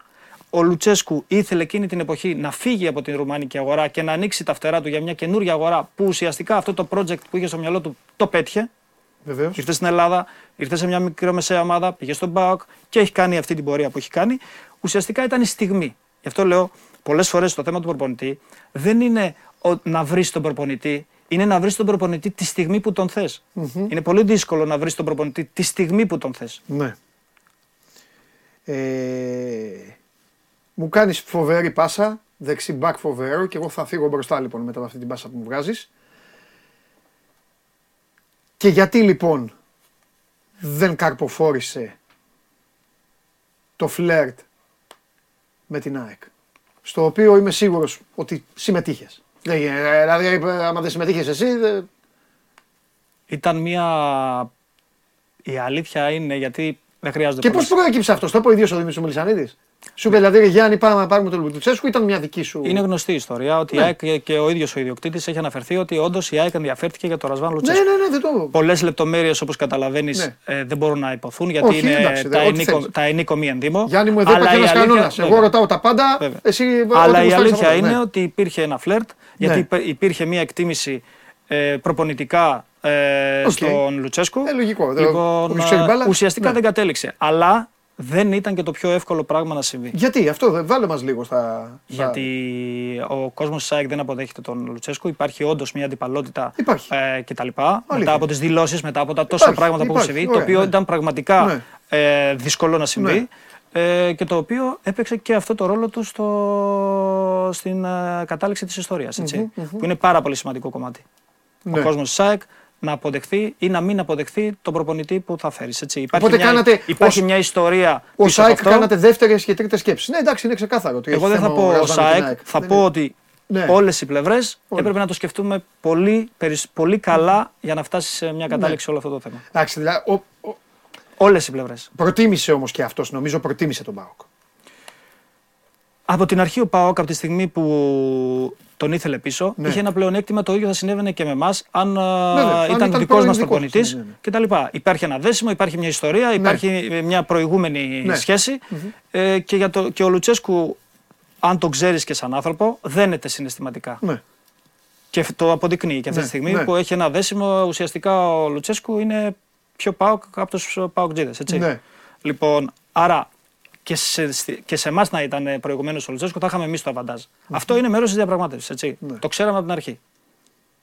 Οπότε δεν αλλάζει κάτι σε αυτό. Ε, θα μπορούσε να πάει σε άλλη ομάδα που το ξέρει. Θα μπορούσε να πάει στον Ολυμπιακό; Ποτέ μιλάς ποτέ στο ποδόσφαιρο. Ναι. Ε, Και πω- σε ρωτάω αν, ε, τε- καλά αν ταιριάζει. ε, Ταιριάζει, ε, δεν νομίζω ότι διαφωνείς σε αυτό. Ε, Ταιριάζει παντού εννοώ ένας τέτοιος προπονητής. Ο, ο, Λουτσέσκου, ο Λουτσέσκου, αν θα, θέλω να του βάλω μια επικεφαλίδα, είναι ότι όταν είσαι στην ομάδα σου είναι ο καλύτερος ο φίλος και όταν είναι ο αντίπαλός σου είναι ο χειρότερος ο εχθρός. Ναι. Ξεκάθαρα. Ναι, ναι, ναι. Αν τον έχεις στην ομάδα σου, τον αγαπάς. Αν είναι απέναντί σου, το μισείς. ναι. Ξεκάθαρα. Ε, ναι, αλλά έτσι πρέπει να είναι μεγάλοι προπονητές. έχει επιλέξει το στυλ του. Για μένα, για μένα ξ- ξέρω ότι αυτό που κάνει, συμ- συμφωνείς, διαφωνείς, Ναι. είναι έντονο. Είναι έντονο. Ε, και κρύβει πίσω του πολλά. Κρύβει πίσω του ότι του αρέσουν τα mind games, του κρύβει πίσω του ότι Ναι. θέλει να προστατεύσει το αγωνιστικό και τους παίκτες του, το κάνει συνέχεια Και αυτό βγαίνει μπροστά. και βγαίνει μπροστά. Βεβαίως. Συν όλα τα άλλα, γιατί δεν μπορεί οποιοδήποτε προσωπικότητα και να έχεις να μην επηρεαστείς από αυτό που συμβαίνει στο ελληνικό πρωτάθλημα. Έτσι. Πρέπει να έχεις τεράστια ισορροπία στο μυαλό σου και μ, δεν είναι ο ίδιος από την πρώτη του χρονιά μέχρι και τώρα. Έτσι. Είναι στα, στο ελληνικό πρωτάθλημα αρκετά χρόνια. Εντάξει, ε, γίνεται και πιο έμπειρος. Ακριβώς. Και μπορεί σε κάποιες φάσεις της ε, χρονιάς του να μπαίνει και μέσα σε αυτό το τοξικό που υπάρχει. Αλλά αυτό δεν, ε, δεν, δεν, είναι, δεν είναι παράλογο. Ναι. Δεν είναι παράλογο να συμβεί. Έχουν, συ- έχει συμβεί σε όλους, αλλά δεν τον κρίνεις γι' αυτό. Και τον κρίνεις για, τις- για τα επιτεύγματά του, για το ότι είναι ένας, για μένα ένας από τους κορυφαίους προπονητέ που έχουν περάσει από το ελληνικό πρωτάθλημα. Ε, έχει επιτυχίες, έχει πρωταθλήματα, έχει κύπελα ε, μ, και είναι ένας πολύ καλός προπονητής. Ένας προπονητής ο οποίος έχει βάλει τη σφραγίδα του και στην ομάδα του ΠΑΟΚ αλλά και στο ελληνικό ποδόσφαιρο. Γιατί στο ελληνικό ποδόσφαιρο, έτσι όπως είναι δομημένο, τα καινούργια στοιχεία ε, που μπορεί να περάσουμε τα φέρουν οι προπονητές. Και ο Ρασβάν Λουτσέσκο είναι ένας προπονητής ο οποίος έχει φέρει καινούργια στοιχεία στο ελληνικό ποδόσφαιρο. ναι. Ωραία. Ε, να σε χαλαρώσω λίγο και μετά να πάμε λίγο στα, ε, στα υπόλοιπα, στην ΑΕΚ και σε όλα τα άλλα. Τι πρωτάθλημα σ' άρεσε να βλέπεις; Α, ναι, το κανάλι, καλά έτσι γίνεται. Όλα τα κανάλια έχουν την ίδια ώρα. ε, Επαγγελματικά τι- εννοείται ελληνικό ποδόσφαιρο. Ναι. Α, Ε, αν θέλω να περάσω καλά θα, θα δω Αγγλία. Αγγλία έτσι πρέπει. Ναι. Αγγλία. Ο Γιάννης είναι United. Εντάξει, τι να κάνουμε. Εντάξει, είμαστε παιδιά του Σεράλεξ. Ε, ναι, εντάξει. Παιδιά του Σενάλ. Ένα μέτρο παίρναγε η μπάλα τη γραμμή με την Τότενα. Ο Γιάννης έλεγε: Έλα, παίζετε. Παίζετε. Έλεγε, έλεγε και διαιτής, δεν το έλεγε μόνο ο Γιάννης. Αυτό είναι το κακό. Γελάς. Ενώ, ενώ εσείς έχετε βγει από εκκλησία. Ε, ε, ε, ε, από τον Αγίο Παντελεήμο να χαρνούν, την Μπράβο. Αγία Τριάδα και όλα τα υπόλοιπα. Συμφωνούμε, συμφωνούμε. Λοιπόν, ε, μπράβο Γιάννη μου. Ε, θεωρείς παράλογο, βάζοντας μέσα και το επαγγελματικό σου κομμάτι, θεωρείς παράλογο αυτό που κάνει η City, αυτό που κάνει η Paris Saint-Germain, δηλαδή σε χαλάει καθόλου. Αυτό που κάνει η City δεν με χαλάει. Ναι. Εγώ θα σας πω κάτι. Τι δεν σε χαλάει; Θα σας πω. Ε, Την κυνηγάει όλοι, σας όλοι οι νόμοι της Αγγλίας σου κυνηγάει. Απλά αυτούς πιάσανε. Α, εντάξει. Ε, καλά Γιάννη, δεν τα κάνουν οι άλλοι αυτά. Εγώ θα σας πω κάτι. Ναι, Διοικητικά ναι, συμβαίνουν παντού. ναι. Αγωνιστικά όμως αυτό που κάνει η City είναι επιτυχημένο. Η Παρή δεν το έχει καταφέρει. ναι. Γιατί εγώ μου αρέσει να μιλάω για το ποδόσφαιρο. Δεν μου Ναι, αρέσει να μιλάω σωστά, ναι. εάν υπάρχει μαύρο χρήμα, άσπρο χρήμα, μας πιάσανε κτλ. Δεν, Αυτές είμαι είναι ούτε, δουλειές δεν άλλων. είμαι ούτε δικηγόρος, Ναι. δεν είμαι ούτε CEO, ούτε πρόεδρος. Ναι. Εγώ είμαι αθλητικός διευθυντής. Ναι. Βλέπω λοιπόν ότι η City, παρόλο που σκορπά πάρα πολλά λεφτα έχει ένα ποδοσφαιρικό project. Ναι. Η Παρή ξοδεύει άπειρα λεφτά και ακόμα δεν έχει βρει αυτό το ποδοσφαιρικό project. Και δε, γι' αυτό δεν έχει φέρει και καμία επιτυχία, ενώ η City έχει φέρει επιτυχίες. Είναι ξεκάθαρο. Όταν έχεις προπονητή τον Guardiola, όταν μπορείς. Είναι, είναι μεγάλο αβαντάζ για τον προπονητή Guardiola να επιλέγει όποιον παίκτη θέλει. Έτσι. Ναι. Αλλά και η Παρή επιλέγει όποιον παίκτη θέλει. ναι. Δεν έχει αποτελέσματα όμως. Δεν έχει βρει τον προπονητή, δεν έχει βρει τον τρόπο να δουλέψει έτσι ώστε να φέρει αποτελέσματα. Η City έχει χτιστεί γύρω από τον Guardiola. Ένα αθλητικό project το οποίο εξελίσσεται. Μπορεί να παίρνει τον καλύτερο του παίκτη, το Χάλαν, αλλά το Χάλαν παίρνει το 200% ο Guardiola. Η Παρή το Χάλαν να παίρνει, δεν θα πάρει το 200%. ναι. Το, το παίρνει από τον Εμπαπέ. Ο Εμπαπέ δεν χρειάζεται κανένα για να πάρει το 100%. Το κάνει μόνος του. Ναι. Αλλά ο Εμπαπέ είναι ένας στον κόσμο. ναι. Υπάρχει διαφορά. Είναι διαφορετικά. Ίδια, ε, ί- ί- ίδια η αφετηρία των ομάδων, διαφορετικό το αποτέλεσμα. Ε, τώρα που μεγάλωσαν και αυτά τα παιδιά, ο Ρονάλντο και ο Μέση, υπάρχει το marketing, το ποδοσφαιρικό marketing. ε, θα, ε, αν- είναι αρκετοί αυτοί που ανέφερες. Δηλαδή ο Εμπαπέ, ο Χάλαντ για να το υποστηρίξουν Και όλο πριν αυτό. τον Ρονάλντο και τον Μέση υπήρχαν κάποιοι άλλοι. Ναι. Το- δεν υπάρχει περίπτωση να σταματήσει αυτό. Ναι, αλλά αυτό το Ρονάλντο Μέση νομίζω έκατσε πάρα πολύ καλά. Έκατσε τέλεια. Τέλεια. Ω αντιπαλότητα, ως Συμφωνώ, ομάδες που συμφωνώ. έπαιξαν, ως Δεν είναι, ηλικίες. δεν, είναι, δεν είναι δύσκολο να χτιστεί το Χάλαντ του Εμπαπέ και σε ομάδες. Ξέρετε ότι πίσω από αυτούς υπάρχουν εταιρείες. Θα το δούμε πώς Ναι. θα εξελιχθεί. Θα Ναι. το δούμε πώς θα εξελιχθεί. Αλλά αυτή τη στιγμή το, ποδο- ο- το ποδόσφαιρο έχει πάει σε ένα άλλο επίπεδο. Τα πρότυπα είναι διαφορετικά. Δεν είναι ο Μέση και ο Ρονάλντο κτλ. Ναι, Είναι ναι. πιο αθλητικό το ποδόσφαιρο, είναι τελείως διαφορετικό. Ναι. Ε, θα βρεθούν νομίζω αυτά τα παιδιά και ήδη. Και ο Εμπαπέ και ο Χάλαντ που σας τώρα μιλ- μιλάμε για δύο παραδείγματα Ναι, ναι, ναι. κτλ. Είναι δύο project τα οποία μπορούν να χτίσουν πάνω οι εταιρείες και να τους δούμε ξαφνικά με μεταγραφές να χτιστεί το ίδιο πράγμα. Δεν είναι δύσκολο να χτιστεί. Είναι θέμα καθαρά marketing των εταιρεών. Μάλιστα. Ωραία, θα ξαναγυρίσουμε σε αυτό. Σε πάω λίγο Ανατολή στη Δύση για να κάνουμε ωραία κουβέντα. Ε, Παναγιώτης, ε, στέλνει ο Παναγιώτης Χουγιάζος εδώ. Βλέπω και λίγο τα, παι- τα παιδιά εδώ. Ε, τσακώνονται, ξέρεις γενικά κάποια τη ομάδα τους. Τέλος πάντων, εμείς συνεχίζουμε και λέει για σένα, λέει Γιάννης Παπαδημητρίου, από τους πιο ταπεινούς ανθρώπους στο ελληνικό ποδόσφαιρο και εξαιρετικός παίκτης. Νομίζω ότι αδικήθηκε στην καριέρα του, θα μπορούσε να παίξει σε πολύ μεγαλύτερο κλαμπ. Και τώρα, ανατρέχοντας στο Αλτσχάιμερ που έχω, ήρθε η ώρα. Ο καθένας ο καθένας κάποια στιγμή έρχεται η ώρα να μάθει αυτά τα οποία το, κου- τα κουβαλάει δεκαετίες. Λοιπόν, αληθεύει ότι είχες συμφωνήσει με τον Ολυμπιακό και θα πήγαινες μετά ως αντάλλαγμα στον Απόλλωνα για τη μεταγραφή του Ντέμι Νικολαίδη στον Ολυμπιακό, αλλά όλο αυτό χάλασε γιατί είπε ο Νικολαίδης εγώ δεν πάω στον Ολυμπιακό. Στην ποδοσφαιρική. Υπάρχουν τέτοιες ιστορίες που τις κουβαλάω πολλά χρόνια στην Στην μνήμη πο- μου και λέω στην ποδοσφαι- κάπου θα βρω να το, να το μάθω. Από τη στιγμή που. Παιδιά, αυτή είναι η ερώτηση, συγγνώμη που ενδιαφέρει μόνο τον Παντελή Διαμαντόπουλο. Εντάξει, τώρα κανένας άλλος δεν ενδιαφέρεται, αλλά δεν πειράζει. Εγώ αυτό θέλω να μάθω. Δύο ιστορίες ποδοσφαιρικά μπορώ να επιβεβαιώσω. Ναι, έλα, πες γιατί, τα μου. γιατί είναι δεδομένες. Ναι, αυτά θέλω να μου πεις εμένα. Ούτε φήμες ε, κτλ. Πες τα μου. Η μία είναι όντως αυτή η ιστορία. Ναι. Αλλά δεν είχα συμφωνήσει εγώ με τον Ολυμπιακό. Ήμουν ποδοσφαιριστή του ΑΟ Χαλκής. Οκ. Χαλκίδα. Χαλκίδα, που ναι. μιλήσαμε πριν. Ναι. Η διοίκηση της Χαλκίδας είχε συμφωνήσει με τον Ολυμπιακό. Εγώ προσωπικά δεν είχα συμφωνήσει. Ωραία. Όχι ότι δεν θα συμφωνούσα. Θέλω Όχι, να πω ρε ότι παιδί δεν μου, εντάξει, έφτασε δεν είχε εκεί. συμφωνήσει, ναι, ναι. Και όντως, Κατανοητό. αν ο Ντέμις εκείνη την εποχή επέλεγε ε, τον Ολυμπιακό, Ναι. εγώ θα πήγαινα αντάλλαγμα στον Απόλλωνα. Όπως αν θυμάστε, θυμάσαι εκείνη την εποχή, ο Ολυμπιακός υπέγραφε πάρα πολλούς ποδοσφαιριστές, Ναι. νέους ποδοσφαιριστές και τους έδινε δανεικούς. Ναι, ναι, ναι, ναι, ναι, ναι, Ένα ναι. τέτοιο project ήμουν και εγώ. Ναι. Και το δεύτερο δεδομένο στην, α- στην ε, ποδοσφαιρική μου καριέρα ήταν η συμφωνία μου με τον Παναθηναϊκό. Το 2003 Αυτό θα το ρωτάω πιο μετά. Ναι, αλλά έχει αλλά πες, δεν ναι. ε, βρέθηκες συμφωνία ανάμεσα στο... στην Ξάνθη και στο Παναθηναϊκό. Εσύ είχες συμφωνήσει όμως. Ναι, με προπονητή Κυράστα, ε, το στράτο τον Αποστολάκη βοηθό. Ναι, τότε Έψαχνε ήταν, τότε ναι. Παναθηναϊκός ε, δεξιμπάκ. Εγώ είχα όντως συμφωνήσει με τον Παναθηναϊκό. Ε, και τελικά χάλασε γιατί δεν βρέθηκε η συμφωνία. Αυτά είναι τα δύο δεδομένα πράγματα. Τώρα φήμες και τα λοιπά, εντάξει, μπορούμε να πούμε πολλά. Καλά, ναι, εντάξει, από φήμες είναι γεμα, γε- γεμάτο. Γεμάτος ο κόσμος και τώρα θα- εδώ θα πρέπει να, να, να πάμε τώρα και, σε, και, στα, και στα πιο πρόσφατα. Λοιπόν, ε, έλα λίγο να ανοίξουμε σιγά σιγά το, το πιο πρόσφατο κομμάτι της ε, καριέρας, το τελευταίο κομμάτι. Πρώτα απ' όλα θέλω να μου απαντήσεις στην ε, μοναδική σκληρή ερώτηση παύλα απορία. Γιατί έρχεσαι από την ΑΕΚ; Αυτή δεν είναι μια ερώτηση που μπορώ να, να απαντήσω εγώ. Εντάξει. Καταλαβαίνω ότι είμαι, στο, χρό- είμαι χρόνια στο ποδόσφαιρο. Ναι. Καταλαβαίνω ότι όταν υπάρχουν αρνητικά συναισθήματα και πίεση κτλ. πρέπει να πάρθουν κάποιες αποφάσεις. Αλλά Οκ. γιατί η περσινή χρονιά με βάση τα αποτελέσματα Ναι. δεν ήταν καλή. Ξεκάθαρα. Καλά, θα σε πάω και στο πέρυσι. Άμα δε, Αλλά δεν είναι μια- Μόνος μου έλεγα δεν πέρυσι. Ρε είναι- παιδιά, τι φτιάξαν αυτοί. Κάτσε, Γιάννη μου, εδώ είσαι. Δεν είναι μια Λοιπόν, ερώτηση βέβαια που μπορώ να απαντηθεί από μένα. Ναι. Ωραία, εντάξει. Εγώ θα ταξιδεύω όπου γουστάρεις εσύ θα πηγαίνουμε. Θα ε, Δύση, Ανατολή, Βορράς, Νότος. Πες μου κάτι τώρα λοιπόν. Αυ- τι- αυτό το περσινό τι ήταν; Συγγνώμη αεκτζίδες μου τώρα, αλλά εντάξει. Τι ήταν αυτό τώρα το περσινό, πώς έγινε αυτό το πράγμα; Η ΑΕΚ που βλέπουμε σήμερα Ναι, είναι ένα project το οποίο ξεκίνησε πριν δύο καλοκαίρια. οκ. Ε, η απόφαση του κ. Μελισανίδη ήταν τα αλλάζουμε όλα, φτιάχνουμε την ΑΕΚ της Αγίας Σοφιάς.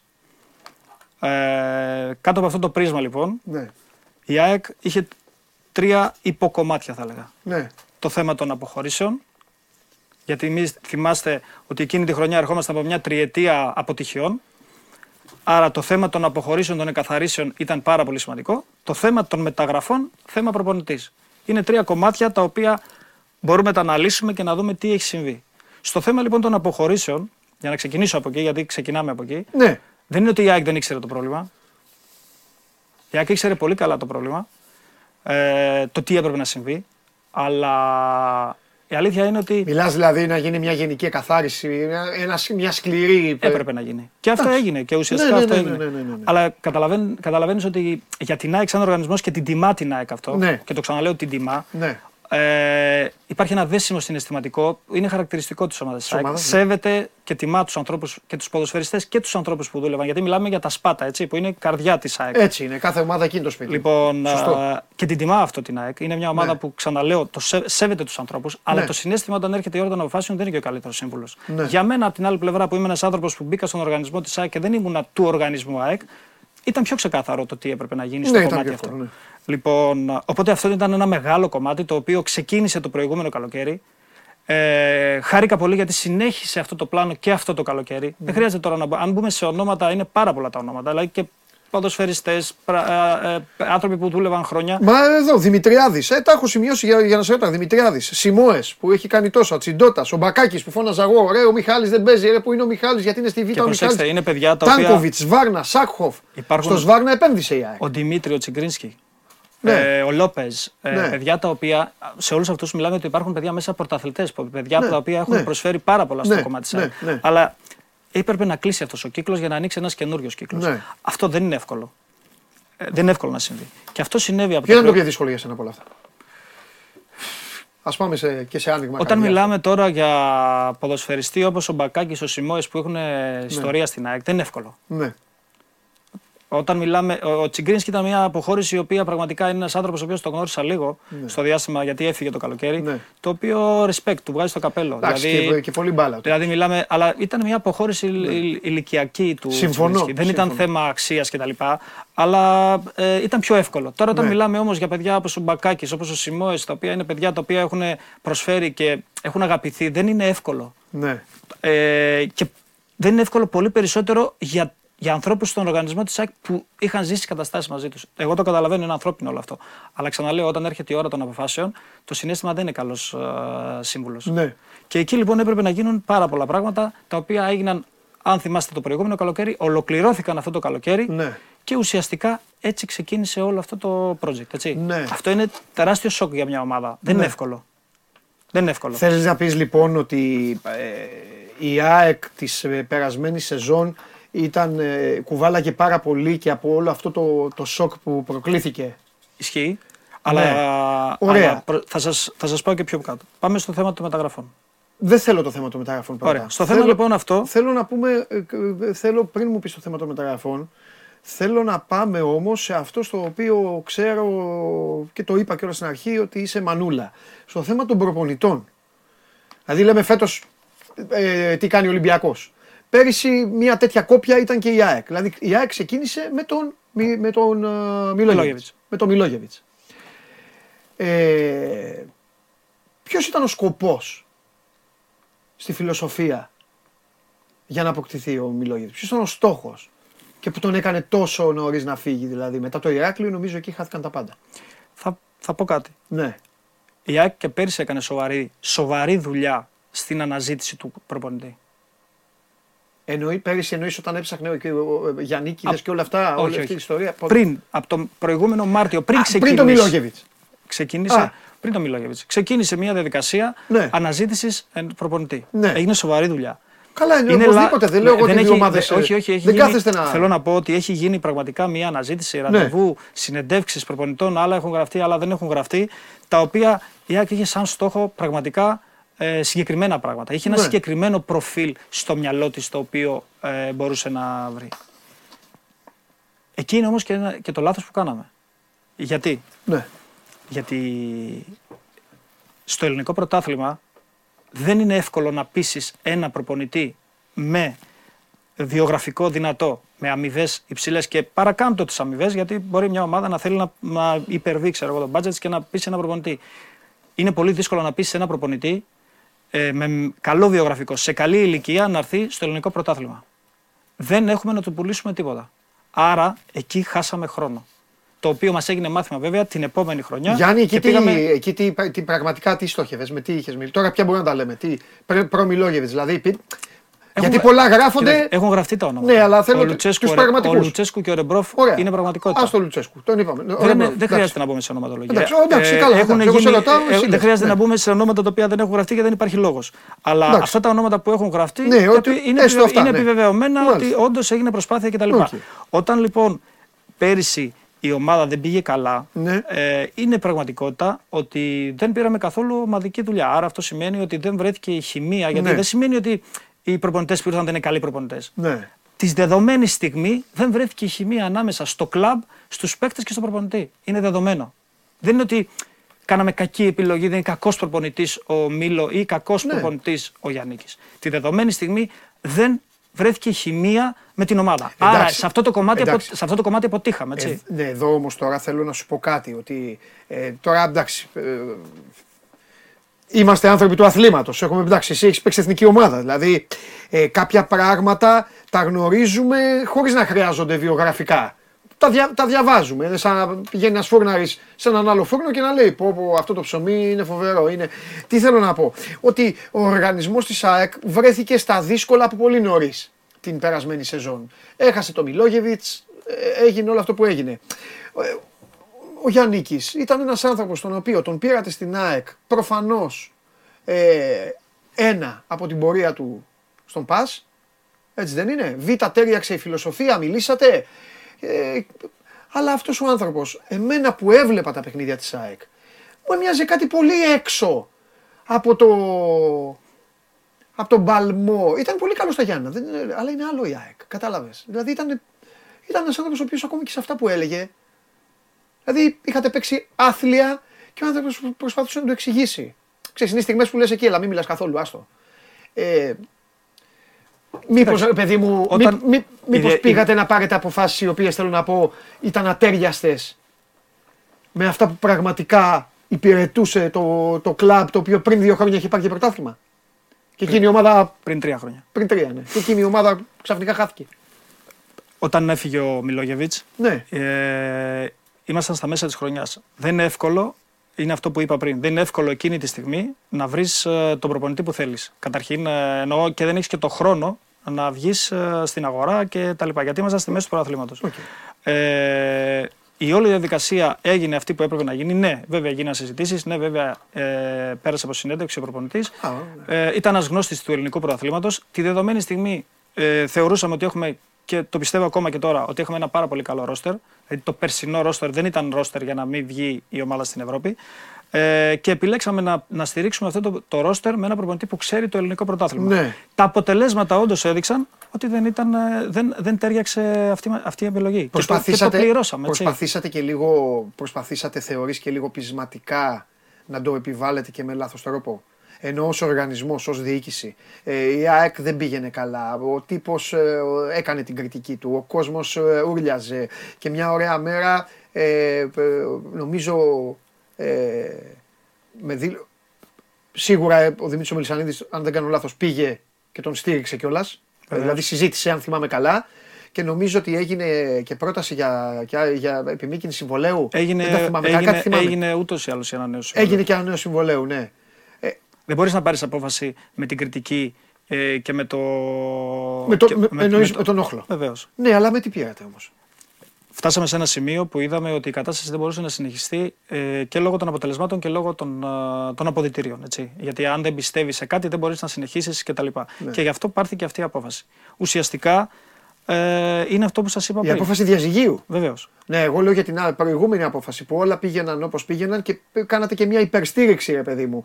Ε, Ήταν Νομίζω- ως τελευταία νομίζω- ζαριά ή ως... Όχι, όχι. Όταν έγινε η ανανέωση του συμβολαίου του ήταν μετά από ένα καλό σερί και μια, Ναι. μια ήττα που κάναμε εντός έδρας. Θεωρώ ότι ήταν μια εκδήλωση πίστης προς το πρόσωπό του για να συνεχίσει την, την δουλειά του και την προσπάθειά Οκ. του. Έτσι. Τα συμβόλαια ξέρετε πάρα πολύ καλά στο Ναι. ποδόσφαιρο ότι ε, ισχύουν και δεν ισχύουν. Έτσι. Ξεκάθαρα. Αλλά αυτή ήταν μια δήλωση στήριξης στο πρόσωπο του προπονητή για να συνεχίσει τη δουλειά του. Από εκεί και πέρα, εκ των αποτελεσμάτων, Ναι. Κρίνεται ότι δεν κάναμε λάθος σε αυτό το πράγμα ε, Ναι. και δεν ταιριάξε στην, ε, στην ε, χρονιά και στην πορεία της ΑΕΚ. Έτσι. Εντάξει, εντάξει, δεν είναι. Εγώ το λέω συνέχεια. Λάθη κάνουν μόνο αυτοί που δουλεύουν. Ούτως ή άλλως δεν καθόμαστε να κρίνουμε εδώ το λάθος και το σωστό. Απλά μου αρέσει να, να ξεκαθαρίζουμε πράγματα όταν έχουμε ευκαιρία τα οποία μένουν ως απορίες. Δεν, ποτέ δεν μου αρέσει, ρε παιδί μου. Εδώ το, το, ζούσαμε, στην, το, το ζούσαμε στην εκπομπή. Έβγαινε ο Βαγγέλης Αγναούτογλου, έκανε το ρεπορτάζ και καθόμασταν με απορίες. Και του έλεγα εγώ, ωραία, και ο Παπαδημητρίου τι κάνει εκεί; Ο Κονέ τι κάνει εκεί, τι κάνουν; Κατάλαβες. Γι' αυτό ε, είναι πολύ μεγάλη ευκαιρία που σου έχω απέναντί μου για να λύσουμε λοιπόν αυτές τις απορίες. Ωραία. Και περνάει λοιπόν αυτή η σεζόν, μια, ε, μια κάκιστη σεζόν. Εντάξει, η ΑΕΚ εκτός Ευρώπης και όλα τα υπόλοιπα. Θα πω κάτι πάνω σε αυτό. Πώς το... Ναι, να πεις. Βεβαίως να πεις. Γιατί έχει πολύ μεγάλη σημασία, αφού μιλήσαμε για το θέμα των αποχωρήσεων, να πούμε και για τις μεταγραφές. Έτσι. Το, ε, το, ε, ε, Μιλάς τώρα του καλοκαιριού. Ή του, ή του τότε, του Μιλόγεβιτς δηλαδή. Το χτίσιμο της ομάδας ξεκίνησε από το προηγούμενο καλοκαίρι. Ωραία. Γιατί Τότε αν να- δείτε να πεις. όλους τους ποδοσφαιριστές που Να είναι πεις. στο ρόστερ, ξεκίνησε Να από πεις τότε. γιατί πήγα να πω εγώ τώρα για το Λοιπόν, τώρα, αλλά να πεις μπράβο. βεβαίω. Βεβαίως. Εκείνο το καλοκαίρι λοιπόν ήρθαν 14 ποδοσφαιριστές. Ναι. 14 ποδοσφαιριστές και τόσες πολλές αποχωρήσεις για ένα προπονητή είναι πολύ δύσκολο και το ξέραμε από την αρχή ναι. να γίνει πολύ γρήγορα αυτό ομάδα. Και γιατί δεν το έτσι. στηρίξατε τότε; Το, ε, το στηρίξαμε. Ο, το στηρίξαμε μέχρι το σημείο το οποίο δεν πήγαινε άλλο. Γιατί φτάσαμε σε ένα σημείο Ναι. ακριβώς να έχουμε το ίδιο αποτέλεσμα, να μην υπάρχει αυτή η χημεία ανάμεσα στους ποδοσφαιριστές ε, και στον προπονητή. Τότε φτάνεις σε ένα σημείο και λες ότι Ναι. σταματάει η συνεργασία μας. Αλλά έγιναν πάρα, πολύ, προπο- πάρα, πάρα, πάρα πολλές μεταγραφές. Αυτή είναι η βάση η οποία συνεχίστηκε και φτάσαμε και φέτος και όντως συνεχίστηκε και φέτος το καλοκαίρι και η ΑΕΚ έχει αυτή τη στιγμή για μένα ένα από τα καλύτερα ρόστερ. Ναι. Ε, και έχει φτάσει στο σημείο αυτή τη στιγμή να είναι σε αυτό το επίπεδο. Έτσι. Δηλαδή είναι πάρα πολύ σημαντικό να, κατα, να καταλάβουμε ότι ήταν μια μεταβατική χρονιά για την ΑΕΚ, την οποία βέβαια την πλήρωσε με ένα πολύ μεγάλο τίμημα, το οποίο είναι να μην παίξει στην Ευρώπη, γιατί σε καμία περίπτωση δεν άξιζε αυτό, αυτή η ομάδα και αυτό το ρόστερ τουλάχιστον την ευρωπαϊκή θέση. Έτσι. Και δεν πήρε τίποτα από αυτή τη μεταβατική χρονιά. Βγήκαμε εκτός Ευρώπης. Ήταν μεγάλο το τίμημα, αλλά δεν πάβει να είναι μια μεταβατική χρονιά. Ναι. Ok, okay, δεκτό. Και φτάνουμε λοιπόν στο καλοκαίρι. Τελειώνει αυτή η σεζόν. Θέλω να μου πεις, ήρθε η ώρα, πώς έγινε με τον, πώς έγινε με τον Αλμέιδα; Ο άνθρωπος έχει κλέψει τις καρδιές των Αγγλίδων, το έχει κερδίσει, αλλά νομίζω ότι ήταν κάτι το οποίο δύσκολο. Ε, ότι, δηλαδή, σου τον πρότεινε κάποιος μάνατζερ και μετά εσύ τον στήριξες. Αυτό το ρεπορτάζ ΣΑΕΚ αναφέρει και καλά έτσι πρέπει να είναι οι ομάδες ότι ε, άλλοι συνεργάτες ήθελαν άλλον. Λογικό είναι αυτό. Έχουν υποθεί διάφορα ονόματα. Όταν, ε, Ρούντι Γκαρσία. Όταν μπήκαμε στη διαδικασία της αναζήτησης του προπονητή της Αγία Σοφιά, γιατί είναι πάρα πολύ Σάντος, σημαντική. ναι, ναι, ναι, πάρα ναι. πολύ και ιστορική στιγμή. Σωστό. Ε, η απόφαση έπρεπε να αναλυθεί και να πάρθει βάζοντας κάτω όλα τα κριτήρια και πάρα πολύ σωστά. Έτσι. Ναι. Όταν λοιπόν βγήκαμε στην αγορά για να ψάξουμε για τον προπονητή και είχαμε χρόνο, η αλήθεια είναι. Ναι. Ε, Βγαίνει στην ελεύθερη αγορά, βλέπεις τι είναι διαθέσιμο και τι δεν είναι διαθέσιμο. Ε, έχεις ένα database, κάποιους τους ξέρεις, κάποιους δεν τους ξέρεις, ε, κάποιους συλλέγεις πληροφορίες κτλ. Ε, και κάπως έτσι μέσα στα. Καταλαβαίνεις ότι όταν η ΑΕΚ ψάχνει για προπονητή, τα ονόματα που έρχονται στην ΑΕΚ είναι άπειρα, έτσι. Όπως και σε κάθε μεγάλο κλαμπ. Έτσι Ναι. λοιπόν ήρθε και από τον μάνατζερ του στα χέρια μου το όνομα του Αλμέιδα. Ο Αλμέιδα είναι Τέλεια. σαν, σαν, προπονη, σαν ποδοσφαιριστής, δεν το συζητάμε. Εντάξει. ας. Ε, η καριέρα του είναι μεγάλη, δεν χρειάζεται να, να πούμε τίποτα. Όταν λοιπόν ήρθε το βιογραφικό στα χέρια μου, ε, η αλήθεια είναι ότι έγινε το κλικ. Γιατί το βιογραφικό του είναι πραγματικά άριστα δομημένο. Για εξήγησέ το μας αυτό. Γιατί εμείς στην Ελλάδα Ένας προπονητής. λέγαμε απλά, έλα μου, τώρα, ε, ε, ε, ε, σαν Χωσέ, ε, ε, δεν θυμάμαι την ομάδα τέλος πάντων. Ε, με λες και όλα. Εντάξει, Λοιπόν. λογικό είναι. Σαν Χωσέ. Και, Λοιπόν, με, και με όλα αυτά που είχε περάσει και η ΑΕΚ, έτσι. Ακριβώς. Το μάθημα που πήρε η ΑΕΚ στην αναζήτηση αυτής της χρονιάς είναι ότι κανένα μεγάλο όνομα με βιογραφικό, με, με, με, με, Ναι. πολύ δύσκολα Ναι. θα τον πείσει να έρθει στην Ελλάδα. Το καταλαβαίνω, έχει λογική. Εάν Εντάξει. πο- ποδοσφαιρικά δύσκολο να τον πείσει, οικονομικά θα βρει τα λεφτά του στη Σαουδική Αραβία, Κατάρ, Ντουμπάι και σε Ναι, άλλες κτλ. ναι. Άρα, μην χάνουμε πολύ χρόνο. Πάμε να βρούμε επιλογές που κάπου θα έχουν ένα ρίσκο. Ναι. Κάπου. Ναι. Ο Αλμέιδα, Μισό λοιπόν, λεπτό, πες μου κάτι τώρα, τις αλήθειες. Που, ε, που, όλες που λες. Με το Σάντος όντως ε, έγινε ιστορία. Ή απλά ήταν για να τα λένε οι δημοσιογράφοι. Ο Σάντος είναι ένας προπονητής ο οποίος έχει πάντα ανοιχτές τις πόρτες και στην Ελλάδα και στην ΑΕΚ. Είναι ένας προπονητής που έχει τεράστιο σεβασμό. Είναι ένας πολύ καλός προπονητής. Αλλά ήταν πολύ δύσκολο να συμβεί γιατί ήταν στην εθνική Πορτογαλίας Οκ. και είχε μπροστά του ένα project. Εντάξει. Έτσι. Αν ήταν ελεύθερος, μπορεί να ήταν μια, ένα άλλο project. Ωραία. Λοιπόν, α, πάμε λοιπόν στο βιογραφικό του Αλμέιδα. Ο Αλμέιδα, λοιπόν, όταν λέμε ότι έχει δομημένο βιογραφικό, τι σημαίνει; Ξεκίνησε προπονητικά στη River όταν έπεσε η River. Μετά, ε, από ποδοσφαιριστής έγινε προπονητής άνοδο με τη River. Ok, Ναι. αυτό μπορεί να συμβεί. Με τη δυναμική μιας ομάδας, οκ, μπορεί να συμβεί. Παιδί της και τα λοιπά. Ακριβώς. Φεύγει κατευθείαν, δεν κάθεται και πάει στην Banfield Β' Εθνική. Banfield Β' Εθνική κάθε δύο χρόνια. Άνοδο ξανά. Άρα, επιτυχία, επιτυχία. Δύο χρόνια. Ένα, δύο. Φεύγει, πάει Μέξικο. Τι σημαίνει αυτό; Πρώτον, φεύγει έξω από τη χώρα του, δεν φοβάται. Ε, πάει σε μια χώρα η οποία είναι Δύσκολη. ποδοσφαιρικά δύσκολη. Δύσκολη. Το συνέστημα, αν λέμε ότι στην Ελλάδα έχουμε συνέστημα, στο Μέξικο το συνέστημα είναι επί 100. Άστο. Μένει τρία χρόνια, παίρνει μια ομάδα η οποία είναι τεράστια, αλλά δεν έχει επιτυχίες και κερδίζει πρωτάθλημα κύπελο το Champions League της περιοχής, Ναι. το CONCAF. Λοιπόν, τεράστιες επιτυχίες. Για μια ομάδα η οποία έχει να δει κτλ. Ε, πο- πολλά χρόνια επιτυχίες. Τρία χρόνια μεξικανική ομάδα με το ταπεραμέντο να σε κρατήσει σημαίνει ότι κάτι έχεις. Ένα, δύο, τρία. Ένα, δύο, τρία.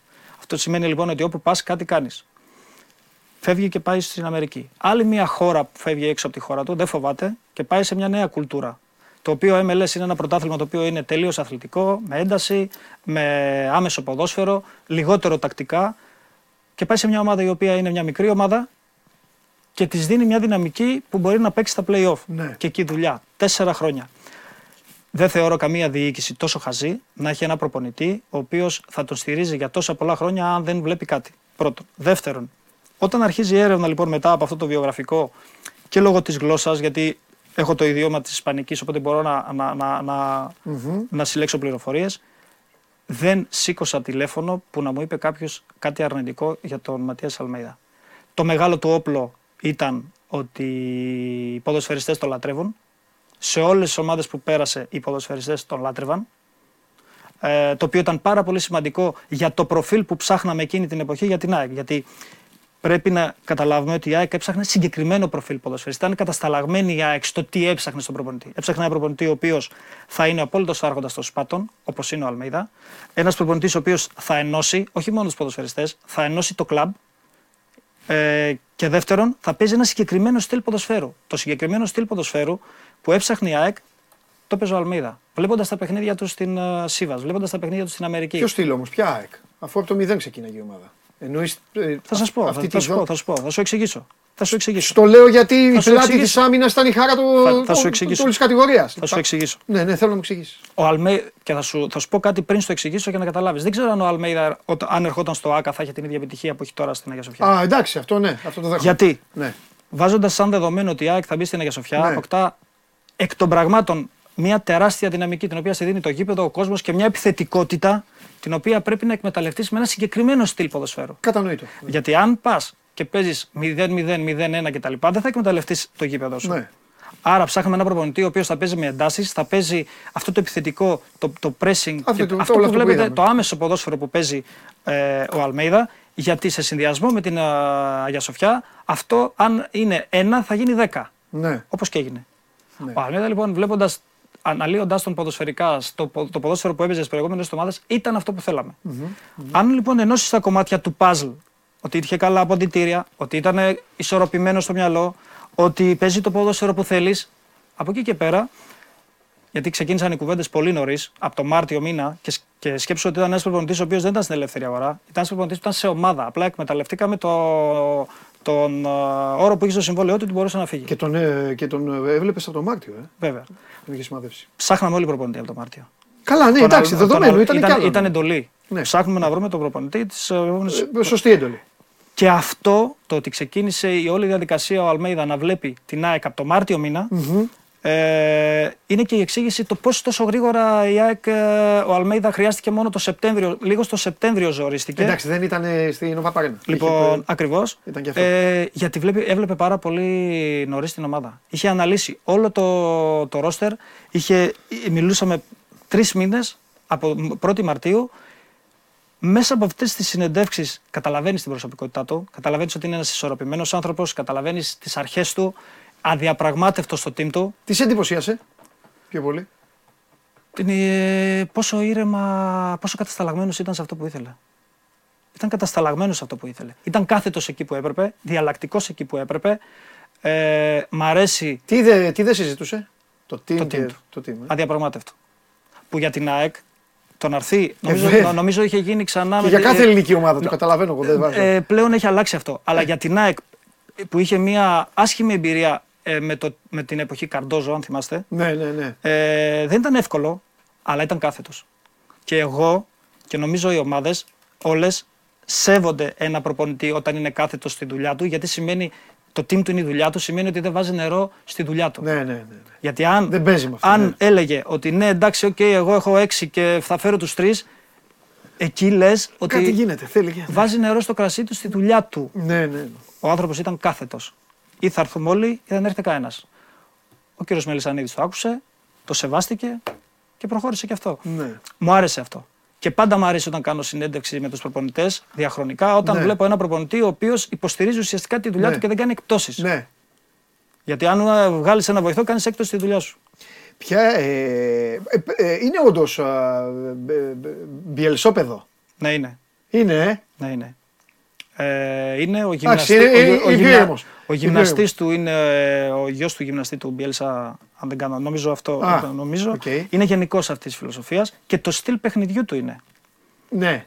Έχει τις επιρροές του. Ο κάθε ένα έχει βέβαια τις Α, επιρροές του. αλίμονο, Έτσι. αλίμονο. Αλλά Συμβαίνει σε όλα τα επαγγέλματα αυτό. αν λοιπόν να- για, να- για να γυρίσουμε πίσω, Ναι. ε, δούμε το βιογραφικό του Αλμέιδα, το ρίσκο στην όλη φάση ποδοσφαιρικά. Ναι, θέλω να μου το πεις και θέλω να μου πεις και τις επιφυλάξεις που είχαν ενδεχομένως Ποδοσ- δικαιολογημένα άλλοι στην ΑΕΚ. Δηλαδή λέγανε. Προσε- πρόσεξε λίγο. Ποδοσφαιρικά δεν είχε κενά το βιογραφικό του. Ναι. Αν λοιπόν κάτσει και δεις το ποδοσφαιρικό, δεν έχεις αμφιβολία καμία. Απλά δεν βρίσκει ένα όνομα. Ή τη λέξη Ευρώπη, ε. Ακριβώς. Δεν είχες καμία αμφιβολία. Ήταν ένα ποδοσφαιριστής τεράστια προσωπικότητα. Ναι. Δεν Ξέρει το να κάνει πρωταθλητισμό. Είχε αυτά τα συστατικά του παζλ που, έψαχν, που ψάχναμε στο προφίλ. Που είχαμε εμείς αποφασίσει το προφίλ που θέλαμε, έτσι. Είναι φυσιολογικό. Και εγώ ίδιος, όταν ένας προπονητής δεν έχει ευρωπαϊκή εμπειρία, έχεις μέσα σου μια αμφιβολία. Αλλά αν Ναι. δεν πάρεις ένα ρίσκο, δεν πετυχαίνεις στη ζωή πουθενά. Ποτέ, έτσι. Στα σίγουρα δεν έχει πετύχει ποτέ κανένας. Το ρίσκο λοιπόν ήταν αυτό. Αλλά ένα, και ακόμα και αυτό το ρίσκο ήταν μικρό ρίσκο γιατί ο ίδιος τι είχε δείξει, είχε, προπο- είχε ποδοσφαιρική εμπειρία Ευρώπης και είχε δείξει ότι είναι ένας άνθρωπος ο οποίος έχει, έχει αλλάξει χώρες, έχει αλλάξει κουλτούρες. Δεν φοβάται το να έρθει στην Ελλάδα, στην Ευρώπη. Και όπου πήγε και άλλαξε χώρα, ε, ανταπεξ- πήρε πρωταθλήματα. Δεν πήγε και απέτυχε. Άρα γιατί να μην πετύχει στην Ελλάδα, γιατί να μην πετύχει στην Ευρώπη; Οπότε το ρίσκο, ναι, μεν, και είναι φυσιολογικό έτσι, το σκεφτόμασταν όλοι. Αυτό ε, ήταν το μικρότερο για μένα ρίσκο. Και αποδείχτηκε αυτό. Πολύ γρήγορα, γιατί είναι ένας άνθρωπος ο οποίος έχει ξαναβγεί από τη χώρα του.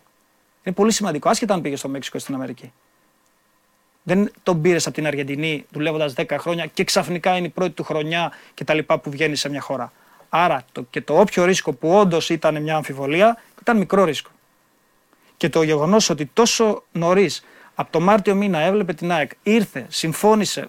Καταρχήν βρέθηκε με τον α, κύριο Μελισανίδη και εκεί, εκεί γράφτηκε η ιστορία. Έτσι. Ναι. Γιατί η δικιά μου η δουλειά και ο, ο, ο, οποιοδήποτε στη δική μου θέση Ναι. σταματά όταν έρχεται ο προπονητής στο γραφείο του Προέδρου. Δεν έχουμε μπει ακόμα στο γραφείο. Θέλω να πω κάποια πράγματα για το ε, γραφείο, αλλά ε, όχι μόνος. Έχω ζητήσει κάτι τα παιδιά. Ε, ε, να μείνουμε λίγο πριν. Να μείνουμε λίγο πριν. Δεν υπήρχε τίποτα που να σε έκανε να πεις ρε Γιάννη, ε, ποντάρεις τώρα σε αυτόν και ο, ξέρω εγώ, ο Παναγιώτης, λέω για τον Κονέτο, στην τύχη, εντελώς στην τύχη. Και ο Παναγιώτης ίσως έχει βρει το Διαμαντόπουλο, άντε να λέμε τυχαία ονόματα, και ίσως μπορεί να έχει και πιο πολύ δίκιο γιατί ο Διαμαντόπουλος έχει, πει- έχει ε, κουτσάρει για την Οσασούνα, έχει πάρει και κύπελο με την Gladbach ε, και μπορεί να κάνει αυτό. Ε, Υπήρχε τίποτα μέσα σου, σε, εσένα κάτι που να. Εσένα, μόνο. Καταρχήν συζητιούνται πάντα. Ε, ναι, εντάξει, έτσι Όταν είναι. κάνεις ένα meeting, Μα συζητιούνται έτσι πάντα. είναι. Οι καλές ομάδες έτσι πρέπει να κάνουν. Όταν εγώ. Και κουβαλάγατε και την προηγούμενη σεζόν. Ε, Θα, επιμένω θα, εγώ στο, αυτό. θα στο εξηγήσω. Ναι. Όταν εγώ έχω επηρεαστεί προπονητικά από τον Ρασβάν Λουτσέσκου, Α, ωραία, τα ο λέω. οποίος Ναι. είναι ένας προπονητής tactician και ο οποίος ε, δουλεύει πάρα πολύ με την τακτική. Ναι. Προσέξτε, Ναι. όχι αμυντικό ποδόσφαιρο. Ο Ρασβάν δεν παίζει αμυντικό ποδόσφαιρο. Όχι, ποιος το έτσι. έχει πει αυτό, εννοείται. Συ- Έχουμε συνδυάσει, Εντάξει, έχουμε ναι. συνδυάσει στο μυαλό μας την τακτική με ένα αμυντικό ποδόσφαιρο. Ναι. Όταν λοιπόν έχω επηρεαστεί από ένα προπονητή ο οποίος Ναι. τακτικά Ναι. κοιτάζει τη λεπτομέρεια σε όλες τις ομάδες που έχει δουλέψει, ο Αλμέιδα είναι ένα άλλο στυλ ποδοσφαίρου. Εκεί μέσα μου λίγο συγκρούστηκε το προφίλ που είχα ως τώρα ως ιδανικό με ένα άλλο πλο- προφίλ το οποίο είναι επίσης καλό αλλά διαφορετικό από αυτό το οποίο είχα εγώ Ε, στο μυαλό μου. Είναι τόσο διαφορετικοί μεταξύ τους. Είναι άλλο στυλ ποδοσφαίρου. Είναι και άλλο. ε, ο- ο- το, το ένα είναι άμεσο ποδόσφαιρο, το οποίο στηρίζεται πάρα πολύ από τις πλάγες, από, τα, από τις γραμμές του. Σωστό. Ε, Αλμέιδα. Αλμέιδα. ένας Και Λουτσέ- πίεση πολύ ψηλά και πίεση άλλος που πολύ- χτίζει. και Ένας που χτίζει, έχει πίεση και ο Λουτσέσκου, Ναι. αλλά χτίζει. Χτίζει. χτίζει Στηρίζεται χτίζει πολύ από στην τη- κατοχή. Μέσα από τη μικρή περιοχή. Στηρίζεται πολύ στην κατοχή, στηρίζεται πολύ στο να ξεκινήσει το ποδόσφαιρο από τον τερματοφύλακά μου μέχρι να φτάσω και, ε, Ναι. ε, με οποιοδήποτε κόστος στην ευκαιρία. Ενώ το ποδόσφαιρο του Αλμέδα είναι ένα άμεσο κάθετο ποδόσφαιρο, Ναι. πιεστικό και στηρίζεται πάρα πολύ στις πλάγε, στις γραμμές του. Έτσι. Δεν, Υπέροχα. παίζει, δεν παίζει κάθετο ποδόσφαιρο. Αυτό λίγο μέσα μου, Ναι. Αλλά δεν υπάρχει μια συνταγή επιτυχίας στο ποδόσφαιρο. Εννοείται. Μα την πιο ωραία, από τι από τις πιο ωραίες εκπομπές μου προσφέρεις Γιάννη και σε ευχαριστώ γιατί μου αρέσει τρελαίνω να μιλάω για ποδόσφαιρο. Άσχετα αν πολλοί κόσμος του αρέσει να μιλάει για ανακοινώσεις και τα υπόλοιπα. Ε, και για πες μου γιατί σε διέκοψα. Οπότε καθίσατε στο, καθίσατε στο τραπέζι. Ω σοβαρή ομάδα Ναι, υπήρχαν ονόματα στο τραπέζι. βεβαίως. Ο Αλμέιδα ήταν ένα από τα ονόματα. Ναι, Το πώς έφτασε ο Αλμέιδα να είναι το νούμερο ένα ναι. ε, είναι και πράγματα τα οποία. Εντάξει, είναι προφανώς. οκ. Ήταν και οι άλλοι άνθρωποι. Λοιπόν, αλλά συ- ε, συμφωνήσαμε ότι ο Αλμέιδα είναι ο προπονητής ο οποίος πρέπει να φτάσει στο, γρα- στο γραφείο του Πρόεδρου. Ναι, Αυτό είναι δεδομένο. Ναι. Από τη στιγμή που φτάνει εκεί, την απόφαση και την ιστορία τη γράφει ο κύριος Μελισανίδης. Και αυτό είναι δεδομένο. Έγινε το ραντεβού, είναι γνωστό, ήρθε στην Ελλάδα, έχει γραφτεί, ε, βρέθηκαν και εκεί γράφτηκε η ιστορία. Ωραία. Πάμε, πάμε, πει, ήθελα λίγο, μας εβγάζαν το Βαγγέλη, αλλά δεν μπορεί τώρα, έχει τη φυσιοθεραπεία του. Οπότε θα, το, θα, το, θα πω, εγώ ήθελα λίγο να κάνω επίδειξη ρεπορτάζ στο Βαγγέλη. αλλά θέλω να μου πεις τώρα, λοιπόν, επειδή έχω κάνει και τα ρεπορτάζ μου, θέλω να μου πεις, ε, φοβερός Αλμέιδα, ε, πρώτα απ' όλα αληθεύει ότι έχει κουρευτεί κιόλας για να είναι και πιο. ε, έχει μαζέψει λίγο το μαλλί για να αυτή, αυτά παρουσιαστεί στον πρόεδρο.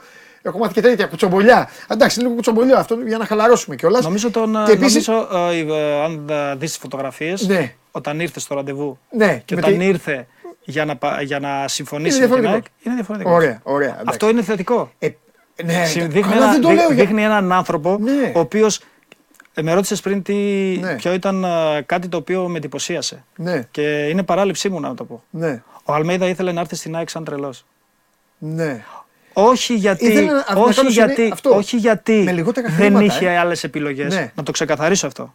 Δεν Όχι, ήταν ένας πες το. προπονητή ο οποίος ήθελε να έρθει στην ΑΕΚ. Γιατί εντάξει, δεν είχα τι να κάνω, Ναι. ε, δεν είχα προτάσεις. Ο Αλμέιδα, και του το είχα πει τότε, είναι ΑΕΚ χωρίς να το ξέρει. ναι.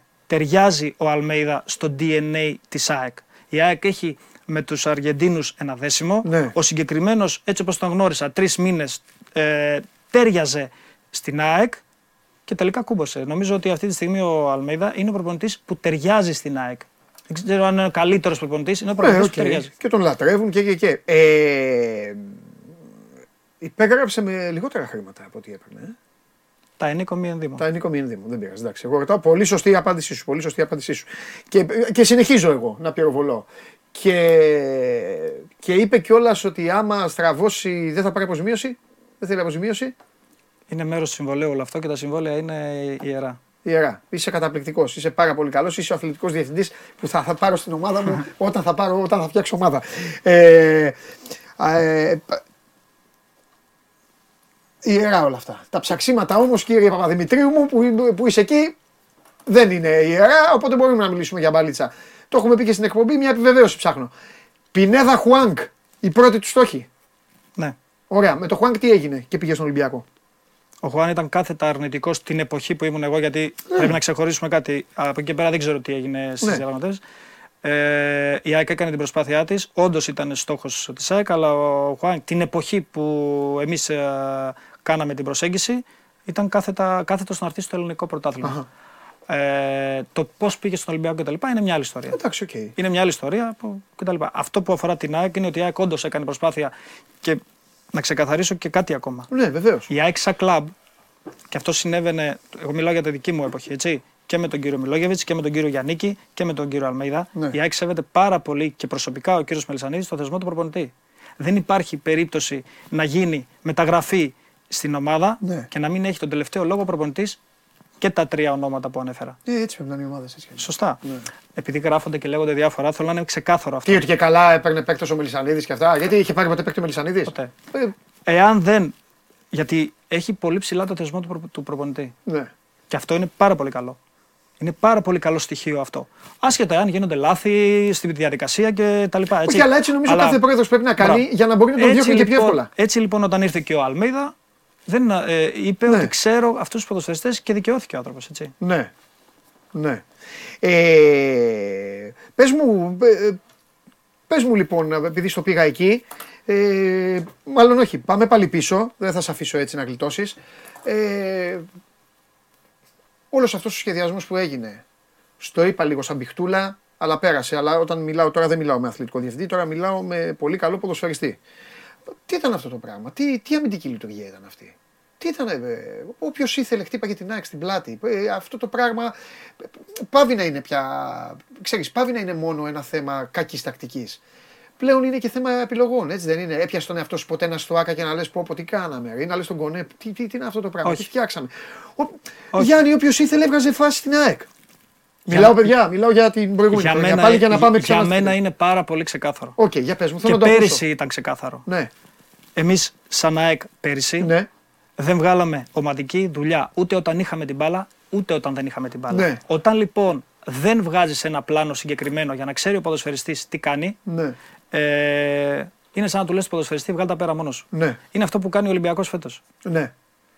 Και βλέπεις ότι πολλοί ποδοσφαιριστές εκτίθενται. Ναι. Το ίδιο το περνούσαμε εμείς πέρυσι. Ο Ολυμπιακός ο φετινός είναι η περσινή ΑΕΚ. Πολύ καλό ρόστερ, πολύ καλό ρόστερ. Ομαδική δουλειά όχι, ομαδική δουλειά όχι. Ξεκάθαρα. Γιατί φέτος οι ίδιοι ποδοσφαιριστές που είχαμε πέρυσι, οι ίδιοι, με ονόματα. Αν τους δείτε ποιοι είναι, δεν χρειάζεται τώρα εγώ να μπω σε Όχι, ρε ονοματολογία. παιδί μου, εντάξει. Τους προστατεύει το καλό γκρουπ. Ναι. Όταν η ομαδική δουλειά σε προστατεύει, θα κάνεις ένα-δύο ένα, δύο λάθη, Ναι. τα οποία ίσως και να μην φανουν Όταν δεν σε προστατεύει η ομαδική δουλειά και το γκρουπ, Ναι. εκτίθεσαι σε κάθε φάση. Ναι. Γιατί πέρυσι αυτό πληρώσαν συγκεκριμένοι ποδοσφαιριστές και έλεγα πάντα και το πιστεύω ακόμα και τώρα και χαίρομαι πραγματικά για τα περσινά παιδιά και παλιούς και νέους, δεν λέω μόνο για τις μεταγραφές, γιατί κριτική έχουν ακούσει και αυτοί που μείνανε από την εκαθάριση, που άντεξαν αυτή την κριτική και φέτος βγάζουν ένα τρομερό πρόσωπο, το πραγματικό τους πρόσωπο, γιατί υπάρχει μια πάρα πολύ καλή ομαδική λειτουργία. Είναι, είναι απόλυτα ξεκάθαρο. Εμείς το κάνουμε δύσκολο. Είναι απόλυτα ξεκάθαρο. Ναι. Το να βγεις και να αναθεματίσεις τον ποδοσφαιριστή είναι το πιο εύκολο πράγμα. Το βλέπω τώρα να συμβαίνει στον Ολυμπιακό. Ο Ναι. Ολυμπιακός για μένα έχει πάρα πολύ καλό ρόστερ. Ναι. Είναι εύκολο να κάψει τον ποδοσφαιριστή. Ναι. Δεν βλέπω όμως. Ε, δεν βλέπω όμως ένα γκρουπ που θα προστατεύσει τις αδυναμίες του ποδοσφαιριστή. Ναι. Γιατί μια ομαδική δουλειά τι κάνει ουσιαστικά; Τι κάνει ο Γιωβάνοβιτς, τι κάνει ο Λουτσέσκου, τι κάνει ο Αλμέιδα. Θα... Παίζει ένα ποδόσφαιρο που ουσιαστικά παίρνει το 100% της ποιότητας και καλύπτει τις αδυναμίες γιατί όλοι οι ποδοσφαιριστές έχουν, έχουν αδυναμίες. Θέλω, θα μείνουμε λίγο ακόμα στην ΑΕΚ. Θα πάμε και στους άλλους δύο. Δεν, το- δεν θα τους αφήσω απ' έξω γιατί είσαι άνθρωπος που, που, που έχεις άποψη και τα βλέπεις. Θέλω να μου πεις, ε, ο Αλμέιδα λοιπόν, βλέποντας αυτή την ΑΕΚ, γι' αυτό τι σου έβγαλα την μπάσα για να ξαναπάρω την μπάλα, να παίξουμε το 1-2. Ε, εκεί που μιλάγατε, ε, τι διακρι... σου είπε τίποτα; Δηλαδή σου Βεβαίως. είπε, πω, πω, ρε Γιάννη, τι είναι αυτό το πράγμα. Ή Γιάννη, εντάξει, θα το φτιάξουμε. Γιατί εγώ θυμάμαι εδώ το. Έβγαινε ο Βαγγέλης και έλεγε. Τα ακραία μπακ όλα. Ξέρεις, κάναμε εμείς εδώ τα, η μεταγραφολογία. Χαμός. Και έλεγε. Ο Αλμέιδα έχει πει ότι τα ακραία μπακ πάνε στην προετοιμασία και θα ελεγχθούν εκεί. Και βλέπουμε αυτή τη στιγμή ότι η ΑΕΚ πάει για πρωτάθλημα με το Ρώτα, που οι Αγγλίδες λέγανε Θεέ μου, ποιος Ρώτα, και με το Χατζησαφή. Δηλαδή, Γιατί; όχι, παίρνεις ένα πόντο για αυτό που έλεγες. Γιατί; να πω.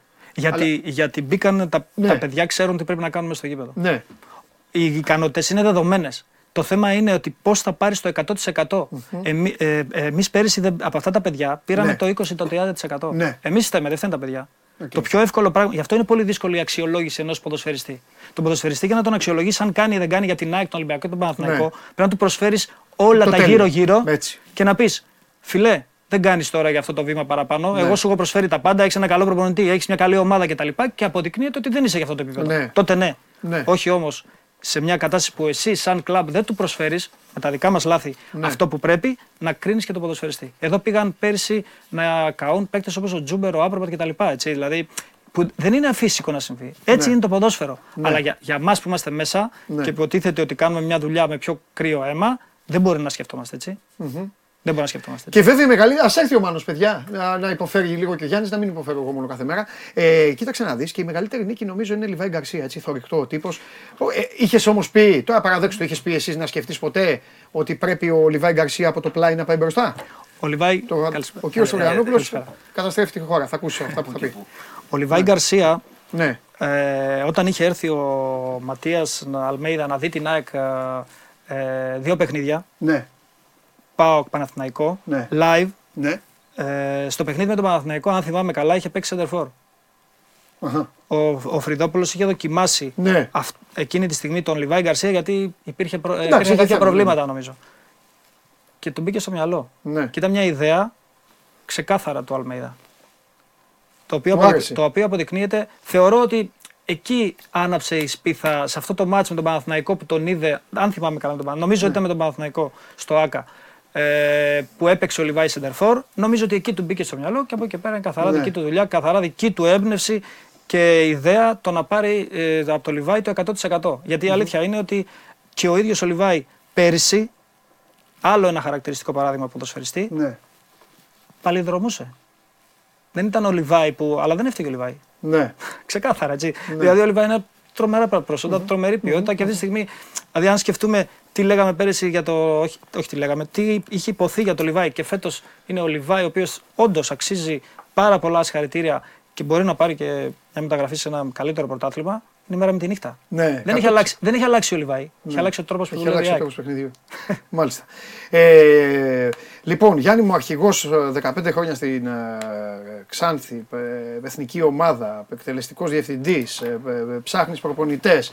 Ξέρεις πάρα πολύ καλά ότι για σένα και για όλους αυτούς τους ανθρώπους του ποδοσφαίρου οι μεγαλύτεροι εχθροί είναι αυτοί οι οποίοι κάθονται απ' έξω και τα ξέρουν όλα. Έτσι δεν είναι; Αν πληρώνουν εισιτήριο μπορούν να λένε ό,τι θέλουν. Αν πληρώνουν εισιτήριο μπορούν να λένε ό,τι θέλουν. Εννοείται. Ακριβώς. Ποιος είναι πρώτος κόρη στο πρωτάθλημα, Γιάννη μου, ο Μπακαμπού. Ο κύριος αυτός δίπλα σου Εντάξει, έχει κάναμε πει ένα ότι ο λάθος. Μπακαμπού είναι ένα παραμύθι. Το άλλαξα μετά, το Κατάλαβες. πήρα πίσω, το πήρα λοιπόν, πίσω. εντάξει, πες μας τώρα. Το πήρα πίσω. Διέλυσέ μα πες μας πόσε ναι, καταστροφές πα- έχουν Πάμε γίνει. γρήγορα. Εντάξει, Ναι. ε, δεν έχουν πολλές καταστροφές. Ναι.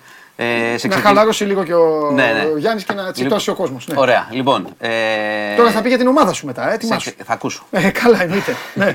Λοιπόν, ε, σε ξεκινάω από Βουλή. Ναι. Έτσι, έχουμε τη Ναι. γνωστή, το γνωστό τροπολογία για τον μπλόκο στο κόμμα Κασιδιάρη. Θα, η συμπληρωματική μάλλον τροπολογία, έτσι πως το έχουν κάνει.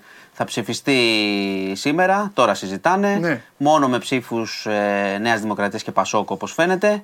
Ε, έχουμε πει τις προηγούμενες μέρες πώς πάει αυτό το πράγμα. Έχει προ, προκαλέσει αναταραχή στη δικαιοσύνη, στην πολιτική. Και θα δούμε όταν έρθει η ώρα που θα κρίνει ο Άριος Πάγος ε, στην ολομέλειά του τι θα γίνει τελικά, αν θα, μπει, αν θα, θα είναι αυτό το κόμμα ε, στην εκλογική αναμέτρηση, το οποίο επηρεάζει πάρα πολλά πράγματα. Και κοινωνικά αλλά και πολιτικά επηρεάζει Ναι. για να ξέρει ο κόσμος ε, το θέμα της αυτοδυναμίας, τα ποσοστά. Θα τα δούμε έτσι κι αλλιώς Ναι. είμαστε σε προεκλογική περίοδο full. Ε, να πάω σε κάτι χρηστικό και σημαντικό για πολύ κόσμο, ότι ξεκινάει η εφαρμογή του παγώματος επιτοκίων στα στεγαστικά δάνεια για ένα χρόνο. Έτσι, είναι κάτι το έχει εξαγγείλει και ο Πρωθυπουργός. Ε, έχουν ξεκινήσει τώρα οι τράπεζες, ξεκίνησε η δημία. Ε, οι άνθρωποι που έχουν δάνεια γνωρίζουν πολύ καλά τι σημαίνει αυτό. Με την αύξηση τώρα των επιτοκίων διεθνώς για να πέσει ο πληθωρισμός. Ο άλλος είχε μια δόση 600 και άμα είναι σε κειμενόμενο του έρχεται 800. Ό, όλοι οι οικογενειάρχες καταλαβαίνετε Ναι. τι, σημαίνει, τι σημαίνει αυτό. Ε, θα πρέπει να είναι ενήμερο το δάνειο, έτσι, Ναι. να πληρώνετε. Μπείτε στο News 24 και για τις λεπτομέρειες, αλλά είναι κάτι έτσι σημαντικό. Για ένα χρόνο, επαναλαμβάνω. ναι. Λοιπόν, πάμε Αρσάκιο, έτσι, στην, ε, στην υπόθεση τη γνωστή που σε Bullying και- εκνευρίζει. ναι. Ναι. Ε, σήμερα έχουμε το σύλλογο εκεί των διδασκόντων και γονέων που θα συνεδριάσει. Ε, να σου πω ότι τα παιδιά ισχυρίζονται, ισχυρίζονται, λένε ότι αυτά τα παιδιά που συμμετείχαν στο bullying ότι τον πείραζε όλο το σχολείο Οκ. και εμείς το παρακάναμε βέβαια λίγο με την πετονιά κτλ. Ναι. Το οποίο όμως δημιουργεί άλλους συνειρμούς για το σχολείο. Τον πήρε όλο το σχολείο από καιρό, άρα το παιδί εδώ Αλλά και, το καιρό, σχολείο γνώριζε, ναι. εδώ και καιρό τα τραβάει. Και αυτό έχει ως αποτέλεσμα ότι η μητέρα θα στραφεί με μήνυση και κατά του σχολείου. Η οικογένεια. Οκ. Γιατί πρέπει να σου πω ότι έχουμε μάθει ότι το παιδί τώρα αντιμετωπίζεται, έχει ένα νέο είδος bullying που τραβάει, αντι- γιατί αντιμετωπίζεται ως καταδότης στο σχολείο. Δηλαδή μιλάμε τώρα για καταστάσεις λες και είμαστε Τρομερά σε πράγματα. συμμορίες Ε, ας βέβαια. πούμε. Αλλά η μάνα θα το κυνηγήσει. Όπως έχω πει εδώ και καιρό, ε, από την αρχή Ναι. η μάνα είναι σταθερή και σωστά κάνει να το κυνηγήσει. Λοιπόν, ε, θα έφυγε από τη ζωή ο εκδότης Γεώργιος Μπόμπολας, 95 ετών, πλήρης ημερών, ήταν στο, σε ένα ιδιωτικό νοσοκομείο για μια επέμβαση.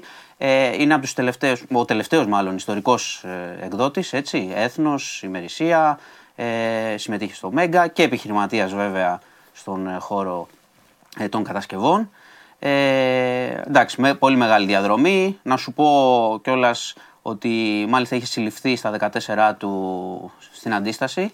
Έτσι, έγραφε συνθήματα από τους Γερμανούς και ότι μετά ουσιαστικά η ανασχόλησή του με, τη, με το ιδιωτικό και όχι με το δημόσιο, αφού σπούδασε και μετά, ήρθε και για τους λόγους ότι οικογενειακός ήταν αποκλεισμένος ε, ως έχοντας κομμουνιστικό παρελθόν Φρονημάτων. από το δημόσιο. Ναι, ναι. Εντάξει, μεγάλη διαδρομή, έφυγε σήμερα. Εντάξει, μια μεγάλη έτσι, φιγούρα στο, στα επιχειρηματικά και στο, στα μέσα μαζικής ενημέρωσης. Και θα κλείσω με αυτά που σου αρέσουν. Κύπρο. Πέσαν όλοι Ναι. Τι, τελικό; Όχι. Α. Ε, είναι λίγο λιγότερο αστείο από αυτό που γίνεται με τον Τι- τελικό. τι έγινε; Ε, είχαν τους σερβερ του κράτους των κυβερνητικών ιστοσελίδων σε ένα υπόγειο δίπλα από ένα δωμάτιο του Υπουργείου Οικονομικών. Είχαν κάτι ντεπόζιτα στο Υπουργείο Οικονομικών, πλημμύρισαν, πήγαν τα νερά στους σερβερ. ε, μιλάμε τώρα για ψηφιακά πράγματα, όπως και πιο καλοί από εμάς. Και έχουν πέσει τα πάντα, περιμένουν να στεγνώσει το δωμάτιο για να μπουν μέσα να δουν τι έχει Ε, γίνει. δεν πέσει τα πάντα. Πέσανε Στην Κύπρο, ιστοσελίδες διάφορες, των Κύπρο, ε. Υπουργείων, τα τέτοια, όλα πέσανε. Οπότε τώρα περιμένουν να στεγνώσει για να Γιατί τα δουν. έχουν σε υπόγεια αυτά και δεν τα βάζουν κάπου. Ε, Τέλος τέλος πάντων, πάντων, δεν εντάξει, κυβερνώ θα την Κύπρο. Εντάξει, εντάξει. εντάξει. λοιπόν, ήθελα να σε κλείσω με ένα. Ε, καλά έκανες. Ε, τέτοιο. Αθλητικά. Εντάξει, δεν αθλητικά, έχω κάτι, επειδή δεν αύριο έχουμε. εδώ θα έχει Τα πάρτι είπαμε όμως, χθες. θα τους μαζέψω όλους. Θα Ναι. του μαζέψω όλους. Πρέπει σήμερα, αύριο είναι και Τετάρτη. Εντάξει, τη Μεγάλη Πέμπτη θα, θα έρθεις να οργιάσεις, εννοείται. Τι, πες μας για αύριο τώρα, εσύ, δεν θα έρθεις αύριο. Αύριο η ομάδα τι θα κάνει αύριο; 3-0, τι γίνεται; 3-0. Κοίτα, η ομάδα έτσι όπως έχει χτιστεί φέτος και τα έχουμε πει 100 φορές. Ποια από τις δύο, η ομάδα που έκτισε ο κύριος ή η η Μπορεί δικιά να, σου; Ναι. μπο- ναι, Ναι. μπορεί να. Ναι, Ναι, ναι, ναι, πάμε, Δικιά ναι. μου. Ναι.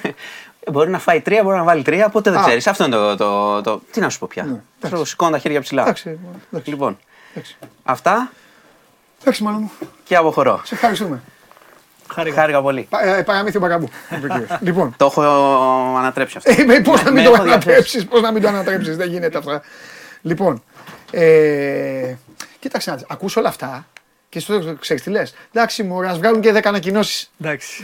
δεν, μπι- δεν μπιπ, ας βγάλουν και 10 ανακοινώσεις. Δουλειά θα έχετε πάντως. Δουλειά ναι, δεν σταματάει ποτέ. Δεν σταματάει. Και, β- και στο ποδόσφαιρο και στον αθλητισμό φροντίζετε και όλοι εσείς και έχουμε. Ε, εξάλλου στον κορονοϊό, μετά από δύο-τρεις εβδομάδες, μπαλίτσα κυλούσε κανονικά. Εννοείται. Ε, Κοινωνικό φαινόμενο. Λέγαμε λοιπόν να κλείσουμε το κεφάλαιο με την. Να ξέρεις κάτι, ένα, ένα δεν μου κάθισε καλά από τον υπέροχο διάλογό μας. Δεν θα σε φέρω σε δύσκολη θέση, ούτε μου αρέσει να, ε, να μιλάω ότι να ε, τρώνε καπέλα ή ο, ο Μαρινάκης κάνει αυτό που γουστάρει, ο Μελισανίδη κάνει αυτό που γουστάρει. Απλά ρε παιδί μου, όταν είχαμε, όταν είχαμε όλο αυτό το πράγμα. Πάλι ανακοίνωση. ΑΕΚ τώρα. Λοιπόν, παιδιά, η ανακοίνωση της ΑΕΚ ε, είναι στο Sport 24. Μπορείτε να μπείτε. Ε, η ΑΕΚ, σας λέω απλά τον τίτλο, ε, ζητάμε την προσκόμιση και τη δημοσιοποίηση του βίντεο από την δράση των Πολωνών διαιτητών και όσα υπό την επίρρεια του αλκοόλ έκαναν. Οπότε για βίντεο μιλάνε όλοι και η ΑΕΚ ε, βγάζει και αυτή την ανακοίνωση και λέει ε, μετά ο καθένας θα αναλάβει άμεσα τις ευθύνες από όλα αυτά που έχουν γίνει. Εντάξει, άμα φέρνεις και διαιτητές ξέρεις, θα τα έχεις όλα αυτά. Εγώ λοιπόν, ε, ένα μόνο. Λουτσέσκου, Αλμέιδα, ε, ψάχνεις όλα αυτά. Δεν θα σε πιέσω. Αλλά εκτός άμα μου πεις Παντελή δεν υπήρχε, ήταν η τελευταία λύση. Μου έχει κάτσει λίγο με το Γιάννικη. Μετά από το Μιλόγεβιτς δηλαδή, ε, δεν ψαχτήκατε. Εσύ, εσύ που τώρα αυτό το έχεις στο κεφάλι σου, υπάρχουν 15 προπονητές αυτή τη στιγμή. Άμα θα σου λέω ομάδες, θα μου λες και προπονητή ανάλογο. Δε, δεν ψαχνήκατε καθόλου. Πήγατε καρφί, ήθελε ο οργανισμός. Γιατί είπες ότι συζητάγατε πολύ. Δεν είναι κακό, δεν είναι δική σου ήττα. Δεν χάνει κάποιος. Ούτε χάσαν οι άλλοι που φέρε εσύ τον Αλμέιδα. Καταρχήν Ενώ- είμαστε όλοι μαζί. Ναι, αυτό Όταν λέω. είσαι μέσα σε ένα team αποφάσεων, ναι. είσαι μαζί στα καλά, είσαι μαζί και στα Ναι, άσχημα. έτσι. ναι, ναι. Για να είναι ξεκάθαρο αυτό. Ο... Γιατί πρέπει να απαντήσω. Ήμασταν στη μέση του πρωταθλήματο. Ναι. Δεν θυμάμαι το μάτσε, ε, ήταν νομίζω με τον Ατρόμητο το παιχνίδι. Δεν θυμάμαι ακριβώς το παιχνίδι. Ε, ο coach Γιάννη ήταν επιλογή. Ναι. Βγήκαμε όντως στην αγορά. Η εποχή δεν είχε στην ελεύθερη αγορά προπονητή τον οποίο θα μπορούσες να τον περιμένεις. Ναι. Συν την επιλογή Γιάννικη και πήγαμε στην επιλογή Γιάννικη γιατί ήταν ένας προπονητής ο οποίος ήξερε, είπα και πριν το ελληνικό πρωτάθλημα, ήταν άμεσα διαθέσιμος. Ενώ στην ελεύθερη αγορά την εποχή που ψαχναμε δεν υπήρχαν ελεύθεροι. Είναι αυτό που είπα πριν. Εσύ μπορεί να θέλεις προπονητή. ναι. Τη δεδομένη στιγμή υπάρχει. Γιατί δεν είναι καλοκαίρι ή αυτό που λέμε να κάνεις μια προεργασία το Μάρτιο, Απρίλιο κτλ. Να βρεις, να ετοιμαστείς για το καλοκαίρι. Ναι. Σ- Στο μέσα της σεζόν είναι πολύ δύσκολο Ναι. να βρεις προπονητή.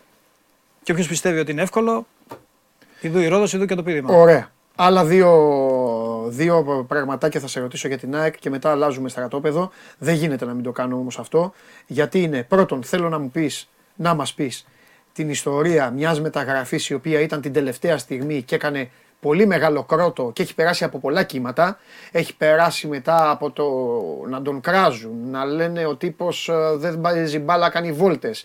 Να πάρει τώρα την εκδίκησή του, να ξαναπαίξει, να μπει φορ στη θέση του Λιβάη Γκαρσία, να φέρουμε στον Τζούμπερ, να πάρει τα πάνω του. Θεωρώ μετά εγώ, δική μου θέση, ότι ο Αλμέιδα τον αδίκησε λίγο ενώ του έκανε δουλίτσα, τον έβγαλε, άλλαξε τη διάταξη με Αραούχο, με όλα τα υπόλοιπα. Ο Τσούμπερ έβαλε, αν η ΑΕΚ πάρει το πρωτάθλημα για μένα τον γκολ του Τσούμπερ με τον Άρη. Είπα χθες Είναι ότι θα, σημαντικό. θα είναι το ένα χερούλι στην ε, κούπα. Τέλος πάντων, θέλω να μου πεις για Τσούμπερ και φυσικά τελευταίο θέλω να μου πεις για τη μεγάλη μου αδυναμία στην ΑΕΚ, το καραφλό δέλο, το μεγάλο Άμραμπατ. Ξέρω ότι ήταν μεταξύ ΠΑΟΚ ΑΕΚ, μέχρι εκεί ξέρω. Ξέρω ότι προτίμησε την ΑΕΚ γιατί ήθελε να ξαναπαίξει στην εθνική του ομάδα. Αλλά θέλω να μου πεις για Άμραμπατ πολλά. Αφού όμως, όποιον θες με όποιον θες ξεκινά. Δεν... Τζούμπερ. Τζούμπερ. Ο Τζούμπερ είναι ένας πάρα πάρα πολύ καλός ποδοσφαιριστής. Και όταν ήρθε στην ΑΕΚ ήταν ένας ποδοσφαιριστής ο οποίος ήταν βασικός στην Εθνική Ελβετίας κάνοντας εκπληκτικά παιχνίδια με την εθνική του. Κανένας δεν πίστευε ότι ο Τζούμπερ θα έρθει στην ΑΕΚ. Και μάλιστα είναι μια μεταγραφή η οποία τότε με τον Παναγιώτη τον Κονέ αναγκαστήκαμε να πάμε σπίτι του για να τελειώσει η δουλειά γιατί υπήρχαν κάποια πράγματα τα οποία υπήρχαν κάποιες δυσκολίες. Ε, δεν Πήγατε νομίζω... Ελβετία δηλαδή. Φραγκφούρτη. Α, Φραγκφούρτη. Εντάξει. Α, ήταν. Ήταν- έπαιζε στην Άιντραχτ. Άιντραχτ. Ναι, ναι, ναι, ναι. Ε, ο Τζούμπερ είναι ένα καταπληκτικός επαγγελματίας. Ε, δεν με ενδιαφέρει τι λέγεται. Οκ. Ζου, ζω τον Τζούμπερ, ζούσα τον Τζούμπερ από την πρώτη στιγμή που υπογράψαμε το συμβόλαιο μέχρι και την κατακραυγή του, γιατί πέρυσι κο- κόντεψε να καεί και ο Τζούμπερ. Ναι. Ε, είναι καταπληκτικός επαγγελματίας, δουλεύει ασταμάτητα στην προπόνηση. Ε, έχει κάνει εκπληκτικά πράγματα με την εθνική του. Αυτό που έγινε φέτος να μην πάει στο Μουντιάλ στην ηλικία του που, που μπορεί να μην ξανα, έχει τη δυνατότητα να πάει στο Μουντιάλ και να κάτσει να κάνει τον τραυματισμό του και να είναι καλά για την ΑΕΚ ψυχολογικά τον ίδιο 100% τον έχει, χωρίς να είμαι εκεί ξέρω ότι τον έχει επηρεάσει γιατί ήθελε πάρα πολύ να είναι με την εθνική του. Άρα έχει κάνει πολύ μεγάλη προσπάθεια για την ίδια την ΑΕΚ ο Τζούμπερ. Αλλά και πιστεύω και η ίδια η ΑΕΚ έχει κάνει τεράστια προσπάθεια να στηρίξει τον Τζούμπερ γιατί ξέρει ότι έχει στα χέρια της ένα πάρα πολύ καλό ποδοσφαιριστή. Ένα ποδοσφαιριστή που για να γίνει η δουλειά τότε ο κύριος Μελισανίδης έκανε μια οικονομική υπέρβαση για να τον, για να τον φέρουμε στην ΑΕΚ, η οποία ολοκληρώθηκε Και ήταν, φέτος. ήταν και θρίλερ, ε. Βέβαια.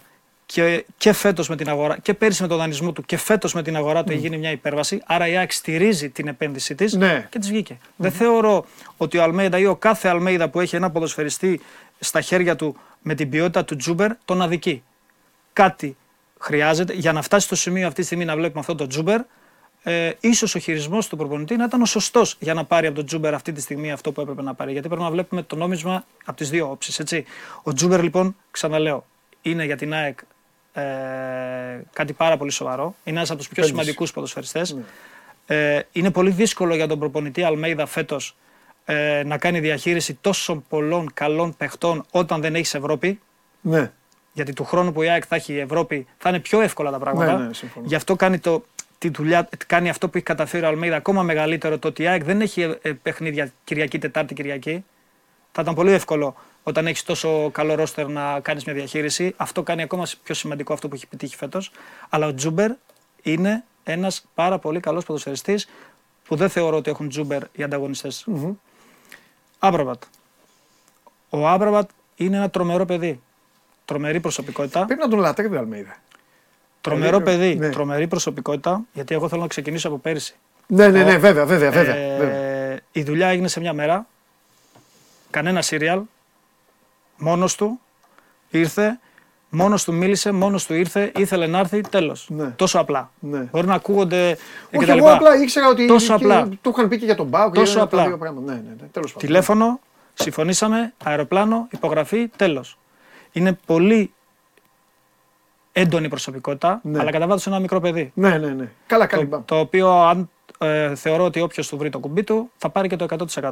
Πέρυσι, με, επειδή ακριβώς δεν είχαμε ένα πλάνο και το στυλ του Άβραμπατ είναι λίγο άναρχο, Ναι, γινόταν σε υπερβολικό βαθμό γιατί δεν υπήρχε ένα orientation. ναι. Όταν μπήκε μέσα σε όλο αυτό ο Άβραμπατ, Ναι. παίρνει στο 100%, έχει νομίζω 8 γκολ φέτος, έχει assist, βοηθάει και δεν έχει αυτό το άναρχο παιχνίδι που είχε. Μα υπήρχαν αγώνε πέρυσι που έμπαινε αλλαγή και ήταν σαν να έβλεπες παιδί που ξέρεις, τσαντιζόταν, πέταγε την μπάλα, τσαντιζόταν δηλαδή, σαν, σαν να παίζει παιδάκια. Δηλαδή. Δεν αναρωτιέσαι γιατί το κάνει φέτος. Καλά, εννοείται ότι είναι θέμα. Είναι καθαρά θέμα, δεν είναι θέμα της ποιότητας του Νόμων του- και του- κανόνων δεν είναι- και ακριβώς. προπονητή. Υπάρχει, υπάρχουν συγκεκριμένα πράγματα, αρχές, μπαίνεις μέσα στο καλούπι, όποιος δεν μπει θα φύγει. Είναι απλά τα πράγματα. Όταν δεν υπάρχει, ο άναρχος γίνεται χειρότερος. Ναι, ναι, ναι. ναι. Και ο Άβραμπαντ είναι το στυλ του ποδοσφαίρου. Αλλά είναι πάρα πολύ σημαντικός ποδοσφαιριστής για την Ναι. ΑΕΚ. Στην ηλικία του είναι απίστευτα γυμνασμένος. Ναι. Δεν έχει κανένα θέμα. Όταν, όταν α, μπήκε το όνομα του Άβροβατ στο τραπέζι και κάτσαμε κάτω και μιλούσαμε με, ε, όλοι μαζί, δεν υπήρχε καμία αμφιβολία για την ηλικία του. Ο άνθρωπος ήταν ε, Ναι. top γυμνασμένος. Ναι, ναι. Και ακόμα και τώρα. Δηλαδή τα προβλήματα, δε- δεν έχει προβλήματα. Πολλές φορές αντιμετωπίζει τον κίνδυνο ε, επειδή είναι πάρα πολύ δυνατός ψηλά Ναι. ε, και μπαίνει δυνατά στις μονομαχίες. Ε, του δίνονται πάρα πολλά επιθετικά φάουλ λόγω της σωματικής του δύναμης. Όχι γιατί κάνει φάουλ. Ναι, ναι, ναι. Είναι τρομερά γυμνασμένος ο Άβρομπατ. Πολύ καλή προσωπικότητα. Και αν πάρεις το 100% από τον ίδιο, ε, βοηθάει πάρα πολύ τον γκρουπ. Ωραία. Ε, πάμε. Παναθηναϊκός. Όλοι συζητάμε, όλοι όσοι ασχολούμαστε, μιλάμε ότι η ομάδα αυτή κάνει άλλη μια χρονιά υπέρβασης. Εντάξει, τώρα εδώ που έχει φτάσει ο Παναθηναϊκός έχει και μια ιστορία. Δεν μπορεί να λέει ότι ε, μόνο υπέρβαση. Πάει να πάρει το πρωτάθλημα. Ε, δεν στηρίζεται στο πλάνο των ε, αθλητικών διευθυντών και των τεχνικών διευθυντών. Έχει μια άλλη φιλοσοφία ο Γιωβάνοβιτς και θα ήθελα να τη συζητήσουμε. Τη συζητάμε γενικά δηλαδή με όσους ε, ε, έχουμε βρεθεί. Ε, και θέλω να μου πεις πώς πώς, πώς βλέπεις και την πορεία του, πώς βλέπεις και το, όλο αυτό. Ο και Παναθηναϊκός, πώ έχει κάνει. ο Παναθηναϊκός είναι ένα επίσης ποδοσφαιρικό project που Ναι. είναι σε, στην κορύφωσή του. Ναι, Λι- Ε, έχει ξεκινήσει από πέρσι με μια πάρα πολύ καλή δουλειά, πάρα πολύ καλή πορεία και την κατάκτηση του κυπέλου. Φέτος έχει κάνει βήματα πρόοδου.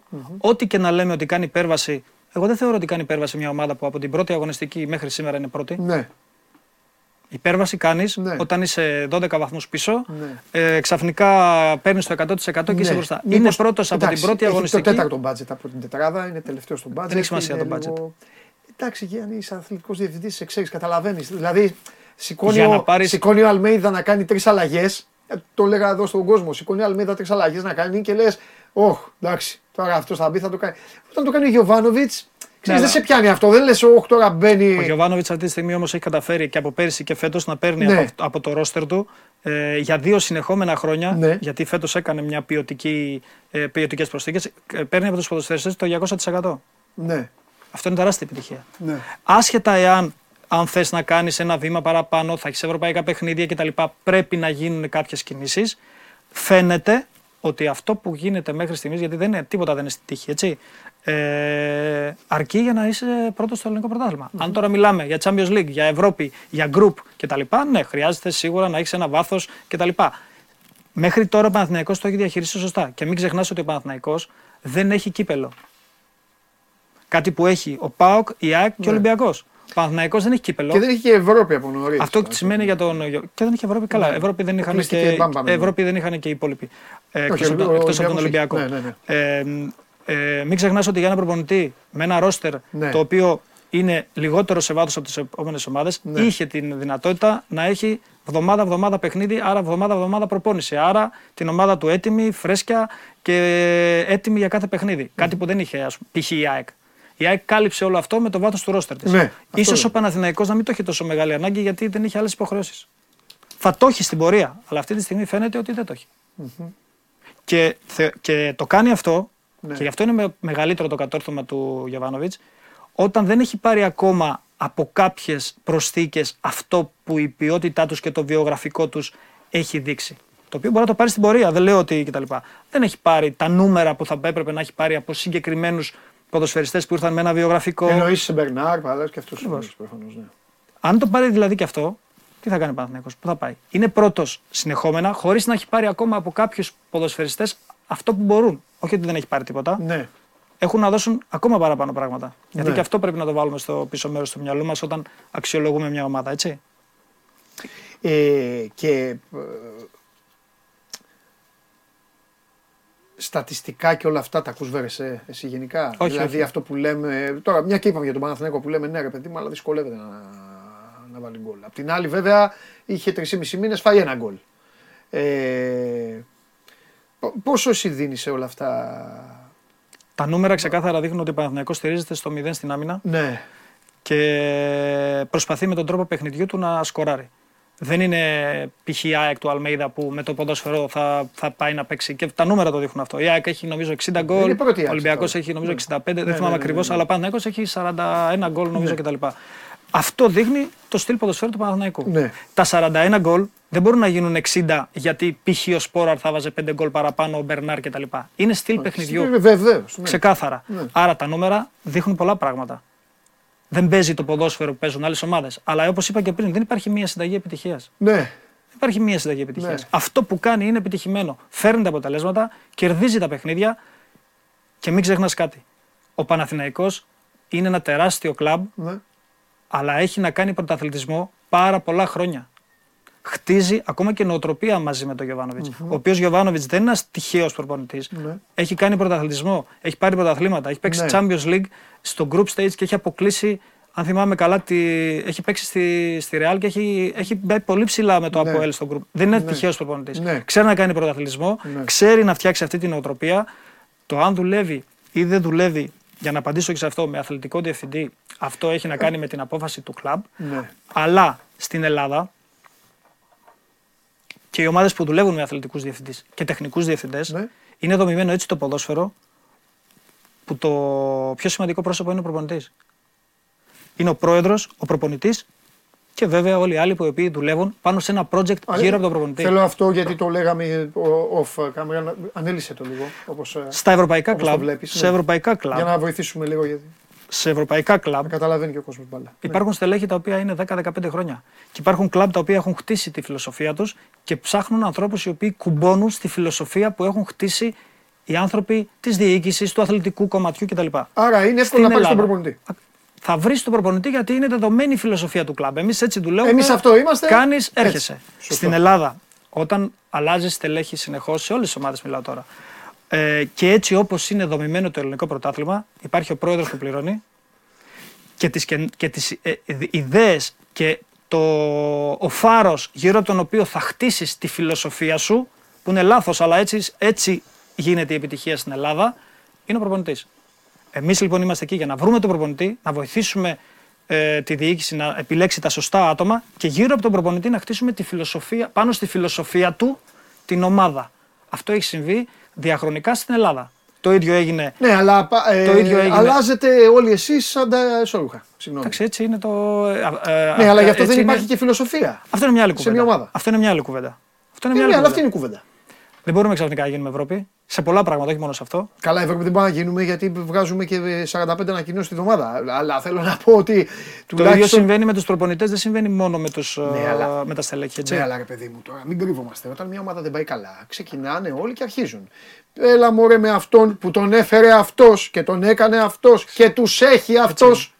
Μπορείς να το αλλάξεις αυτό; Μπορείς να το αλλάξεις. μόνο που άμα, μπορείς να αλλάξεις- άμα ο αυτό.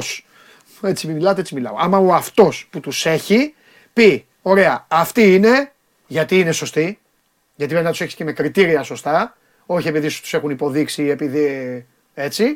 Και μετά να τους αφήσεις να λειτουργούν και όπως κάνουν όλες οι εταιρείες του πλανήτη, στο τέλος κάθε σεζόν να γίνεται και ένας απολογισμός.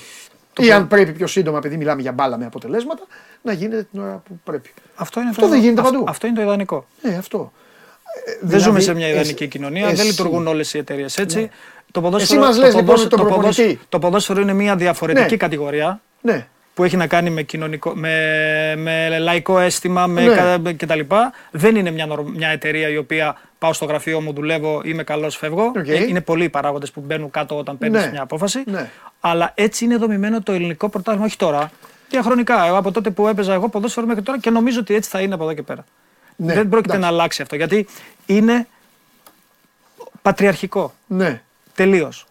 Και έτσι ήταν πάντα το ποδόσφαιρο στην Ελλάδα. Και σε αυτό το ποδόσφαιρο ψάχνεις να βρεις. Ωραία, άρα τους, προ, άρα τους προπονητές τους παίρνουν ουσιαστικά οι πρόεδροι με την, ε, ε, με την μικρή, όχι μικρή, με την βοήθεια των ανθρώπων οι οποίοι είναι στα άλλα η, δουλειά, πόστα. η, δουλειά, η, Όταν δου- υπάρχει η, στα άλλα δουλειά, η πόστα. δουλειά όλων εμάς Ναι. είναι να, σ- να επιλέξουμε τις καλύτερες επιλογές. Γιάννη μου, γιατί είναι όμως αυτή η δουλειά σας και δεν είναι η δουλειά σας να είστε το κουμάντο στην ομάδα και ο πρόεδρος απλά να είναι ο ιδιοκτήτης ο οποίος θα βλέπει τα ματς, θα φεύγει ευτυχισμένος ή στενοχωρημένος οι πρόεδροι- και θα κάνεις στο τέλος έναν απολογισμό; Γιατί οι πρόεδροι όλων των ομάδων είναι και φίλαθλοι των ομάδων.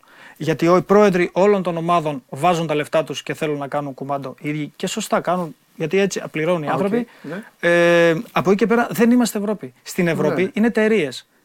Είναι εταιρείες. Έχουν τους ανθρώπους που τρέχουν τα, τα μαγαζιά και δίνουν τα αποτελέσματα και αξιολογούνται με βάση αυτό. Οι ομάδες εδώ δεν λειτουργούν σαν εταιρείες. Όλες οι ομάδες. Είτε μιλάμε για μεγάλες είτε μιλάμε για μικρομεσαίες. Καλά, εννοείται. εννοείται. Δεν λειτουργούν σαν με απόλυτους όρους αγοράς και δεν λειτουργούν σαν εταιρείες όπως έχουμε στο μυαλό μας εταιρείες.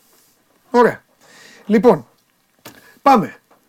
Νομίζω ότι είναι το, το- το- από όλους είναι το πιο δύσκολο κεφάλαιο, έτσι όπως το έκανε και νομίζω ότι είναι η χαρά ε, σε εισαγωγικά ε, της ποδοσφαιρικής ε, συζήτησης. Είναι να, δηλαδή ε, κυρίως ο κόσμος της ομάδας αλλά και οι άλλοι να πάρουν ένα, ένα μπουκάλι ε, και να περάσουν ένα βράδυ συζητώντας αποκλειστικά και μόνο για τον Ολυμπιακό. Πώς έγινε, ε, ε, πο- πώς έγινε όλο αυτό, πώς πιστεύεις ότι έγινε όλο αυτό; Έχοντας, γνωρίζοντας όλες τις δεκαετίες, τη δομή των τελευταίων χρόνων. Ή, ή μπορεί να μου πεις απλά, έλα μου, ένας κύκλος είναι, κάνει ένα, κάνει ένα κύκλο και έγινε αυτό. Έχουν γίνει πάρα πολλά όμως για να είναι ένας. 47 παίκτες, 4 προπονητές, 11-12 ευρωπαϊκά παιχνίδια χωρίς νίκη. Ε, και Νομίζω- στο τέλος, πρόσεξε, και στο τέλος, εγώ το λέω συχνά ότι ε, δεν ξέρω, μπορεί να συμφωνήσεις ότι μάλλον μόνο αυτή η ομάδα θα μπορούσε να το είχε κάνει μέχρι πριν μια εβδομάδα να είναι στους τρεις βαθμούς. Όλα αυτά. Δεν ξέρω. Να ξεκινήσω από το τέλος. Από που θέλεις. Θεωρώ όντως ότι με αυτά που έχουν γίνει στον Ολυμπιακό φέτος, το ότι ο Ολυμπιακός είναι 6 βαθμούς πίσω από, τους πρώτες, από τις πρώτες ομάδες, Ναι. είναι άθλος. Ναι, Είναι άθλος. ναι. Αλλάζει τέσσερις προπονητές. Καταρχήν, α, όταν α, ξεκίνησε το καλοκαίρι, ο Ολυμπιακός είχε δομικές αλλαγές. Για να πιάσουμε τα πράγματα στη σωστή τους Βεβαίως, διάσταση. βεβαίως, βεβαίως. Άλλαξε ένα προπονητή, ο οποίος ήταν τα τέσσερα τελευταία χρόνια, αν θυμάμαι καλά. Ναι. Ε, έφυγαν σημαντικά πρόσωπα από το οργανόγραμμα του Ολυμπιακού. Έφυγε ο Μοντέστο, έφυγε η Σούλοκου, που για τον πολύ κόσμο μπορεί να μην α, είναι σημαντικό, αλλά ουσιαστικά τι έκανε ο Ολυμπιακός, άλλαξε τη δομή του, άλλαξε τη λειτουργία του. Έτσι. Ναι, ναι.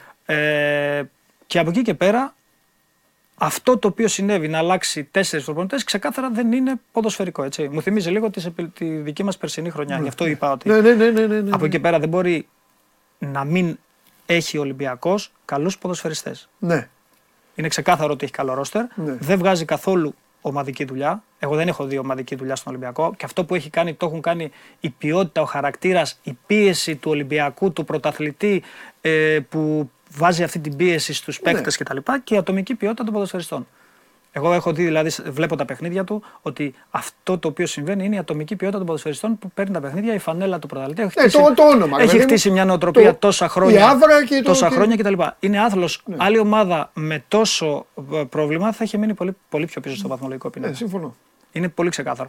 Εάν αυτό ο Ολυμπιακός το εκμεταλλευτεί και βρει και χτίσει πάνω σε αυτό, τα επόμενα χρόνια θεωρώ ότι μπορεί να κάνει κάτι. Αλλά αν δεν το κάνει και συνεχίσει με αυτή τη λογική, δεν θα έχει αποτελέσματα. Άσχετα γιατί αυτή η άβρα χάνεται. Έτσι. Χρόνο Ναι. με το χρόνο. Καλά, εννοείται. Χάνεται. Ε, εννοείται. Ε, πώς... ε, α, περίμενε. Θα το κάνω και λίγο πιο απλό. Είσαι ε, ε, προπονητό. Δεν μου έχεις αναλύσει και την τακτική σου. Θα, στο τέλος θέλω να σε ρωτήσω. Ε, γιατί όλοι έχουν μια τακτική, άμα θες να αποκαλύπτεις. Ε, Χωρίς να πεις όνομα, τι προπονητή θα πήγαινε στον Ολυμπιακό; Που είναι ο Ολυμπιακός με όλα αυτά που ανέφερες. Γιατί αυτή τη στιγμή ο Ολυμπιακός χρειάζεται έναν τύπο να πάει εκεί και να πει Τι είναι όλοι αυτοί; Έλα πάλι εδώ. Για να Τι- επιλέξεις ένα προπονητή, Ναι. είναι πολύ εύκολο να πεις. Σου έλεγε ο Μαρινάκης, ρε Γιάννη, πες μου κάτι εδώ. Για απ' να έξω. μπει, σε Πάνε ένα, έξω. για να Ε, μπεις πώς- στη διαδικασία να επιλέξεις ένα προπονητή, Ναι. πρέπει να είσαι μέσα στο κλαμπ και να ξέρεις το κλαμπ. Ω. Το να πω απ' Εντάξει, έξω το ξέρεις εγώ- το κλαμπ. Όχι.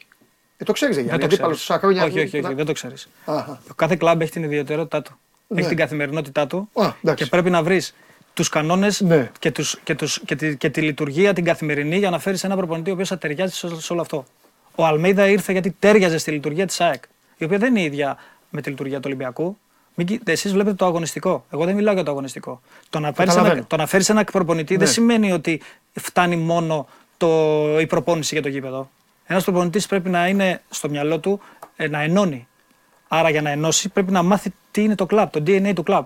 Και εγώ στην ΑΕΚ χρειάστηκα χρόνο για να καταλάβω τι σημαίνει ΑΕΚ. Την Ναι. ήξερα την ΑΕΚ σαν αντίπαλο. Εντάξει, ναι, σωστό. Αλλά δεν ήμουν άνθρωπος του οργανισμού της ΑΕΚ. Χρειάστηκα το χρόνο μου να καταλάβω πώς λειτουργεί η ΑΕΚ και τι, χρειάζ- τι χρειάζεται η ΑΕΚ στο θέμα του προπονητή.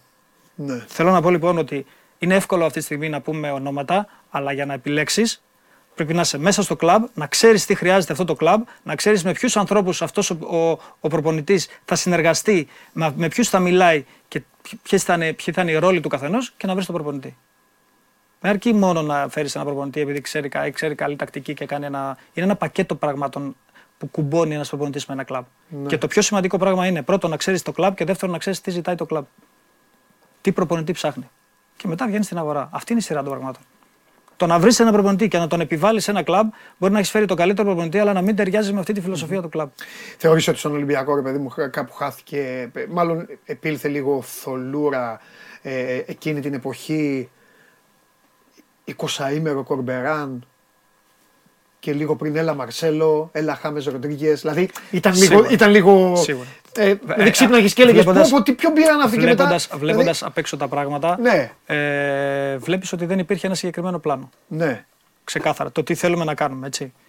Ε, και ουσιαστικά αποδείχθηκε και στο γήπεδο ότι ήταν, ε, δεν υπήρχε ένα συγκεκριμένο πλάνο. Αυτό δείχνει και το ότι έχει 47 ποδοσφαιριστές. ναι. Δεν μπορεί να λειτουργήσει καμία ομάδα με τον, με τον οποιονδήποτε προπονητή με 47 ποδοσφαιριστές, έτσι.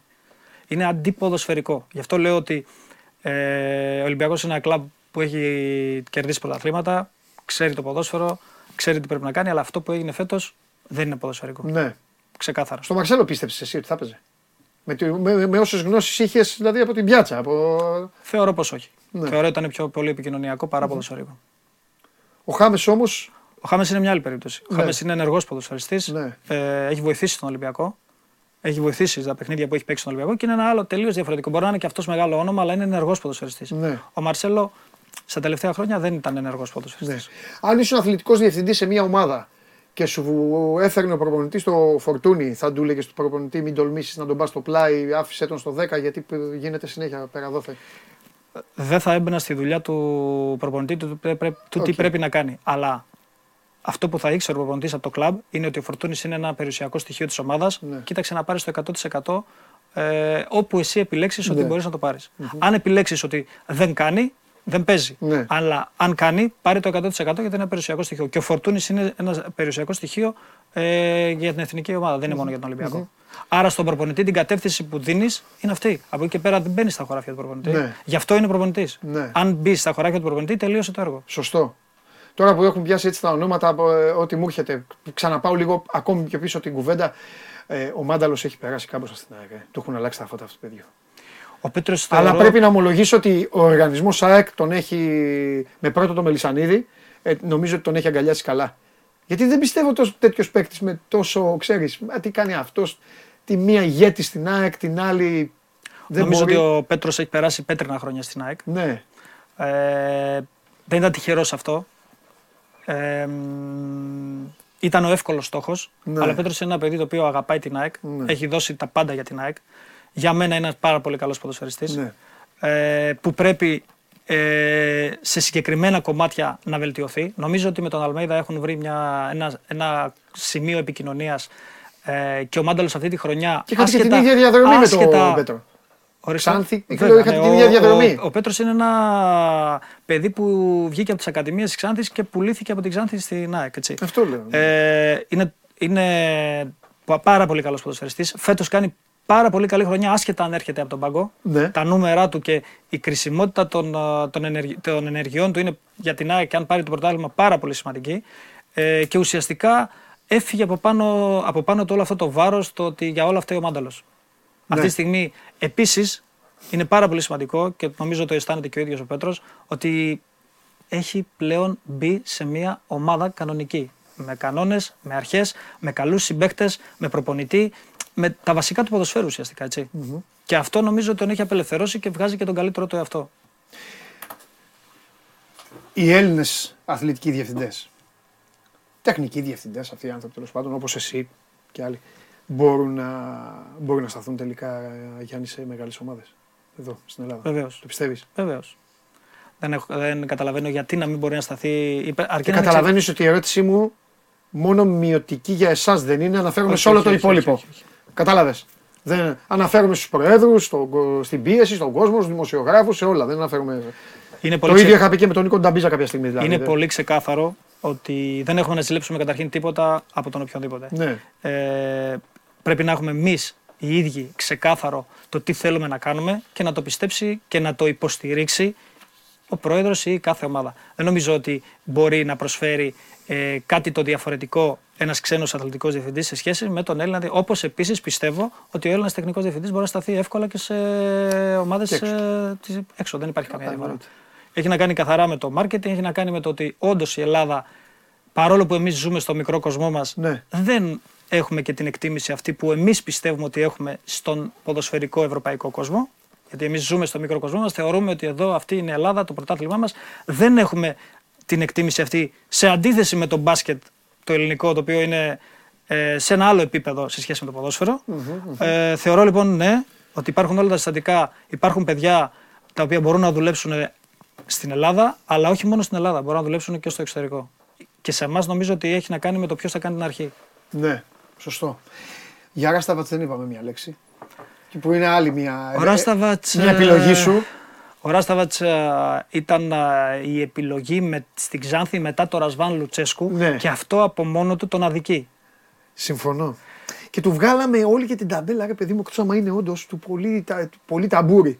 Όχι, όχι. Ξεκινάω να πάρω ένα βαθμό δηλαδή και όχι, άμα όχι, βάλω όχι, γκολ όχι, έβαλα. Όχι, όχι, όχι. Και νομίζω ότι στον Αστέρα δεν όχι, το όχι, όχι, άνθρωπος, ο- ναι. Στον Αστέρα και στην Ξάνθη. Ναι. Ε, ο Ράσταβατς λοιπόν στην Ξάνθη ήρθε μετά το Ρασβάν Λουτσέσκου που δεν είναι και το πιο εύκολο πράγμα. Καλά εννοείται. Και το λέω και ακόμα και επί προσωπικού. Εγώ, που ήταν η πρότασή μου στον ιδιοκτήτη τότε, στον κύριο Πανόπουλο, έγινε ακριβώς η ίδια διαδικασία. Φαντάζομαι να του λες Πανόπουλο, κοίτα, Λουτσέσκου δεν είναι, αλλά έτσι είναι. Αλλά έγινε η δουλειά. Ναι, ναι, ναι. Και μάλιστα η προσαρμογή του στην Ξάνθη ήταν καλή. Ε, πήγε μετά στον Αστέρα, έκανε μια πολύ καλή πορεία. Ο Αστέρας ήταν Ναι. στα play-off κτλ. Είναι ένα άλλο προφίλ προπονητή. Ένα, ένα προφίλ το οποίο ε, μ, είναι πιο πράος σαν άνθρωπος, πιο ήρεμος σαν άνθρωπος. Ε, αλλά για μένα είναι ένας προπονητής ο οποίος έχει φέρει ωραία στοιχεία στο ελληνικό ποδόσφαιρο. Θα μπορούσε να δουλέψει και σε πιο ε, πάνω επίπεδο, ανάλογα βέβαια με την εξέλιξή του, γιατί τώρα έχω να δουλέψω μαζί του αρκετά χρόνια και δεν ξέρω την εξέλιξή του, άσχετα αν μιλάμε κτλ. Ναι, αλλά ναι. δεν, είναι, δεν είναι δουλεύω μαζί του για να δω. Αλλά θεωρώ ότι και αυτός έφερε κάποια καινούργια στοιχεία στην Ελλάδα και θεωρείται ένας επιτυχημένος προπονητής για το ελληνικό ποδόσφαιρο, έτσι, στο επίπεδο που δούλεψε. Ωραία. Ε, απ' τ- τελευταίο που θέλω να μου πεις, ε,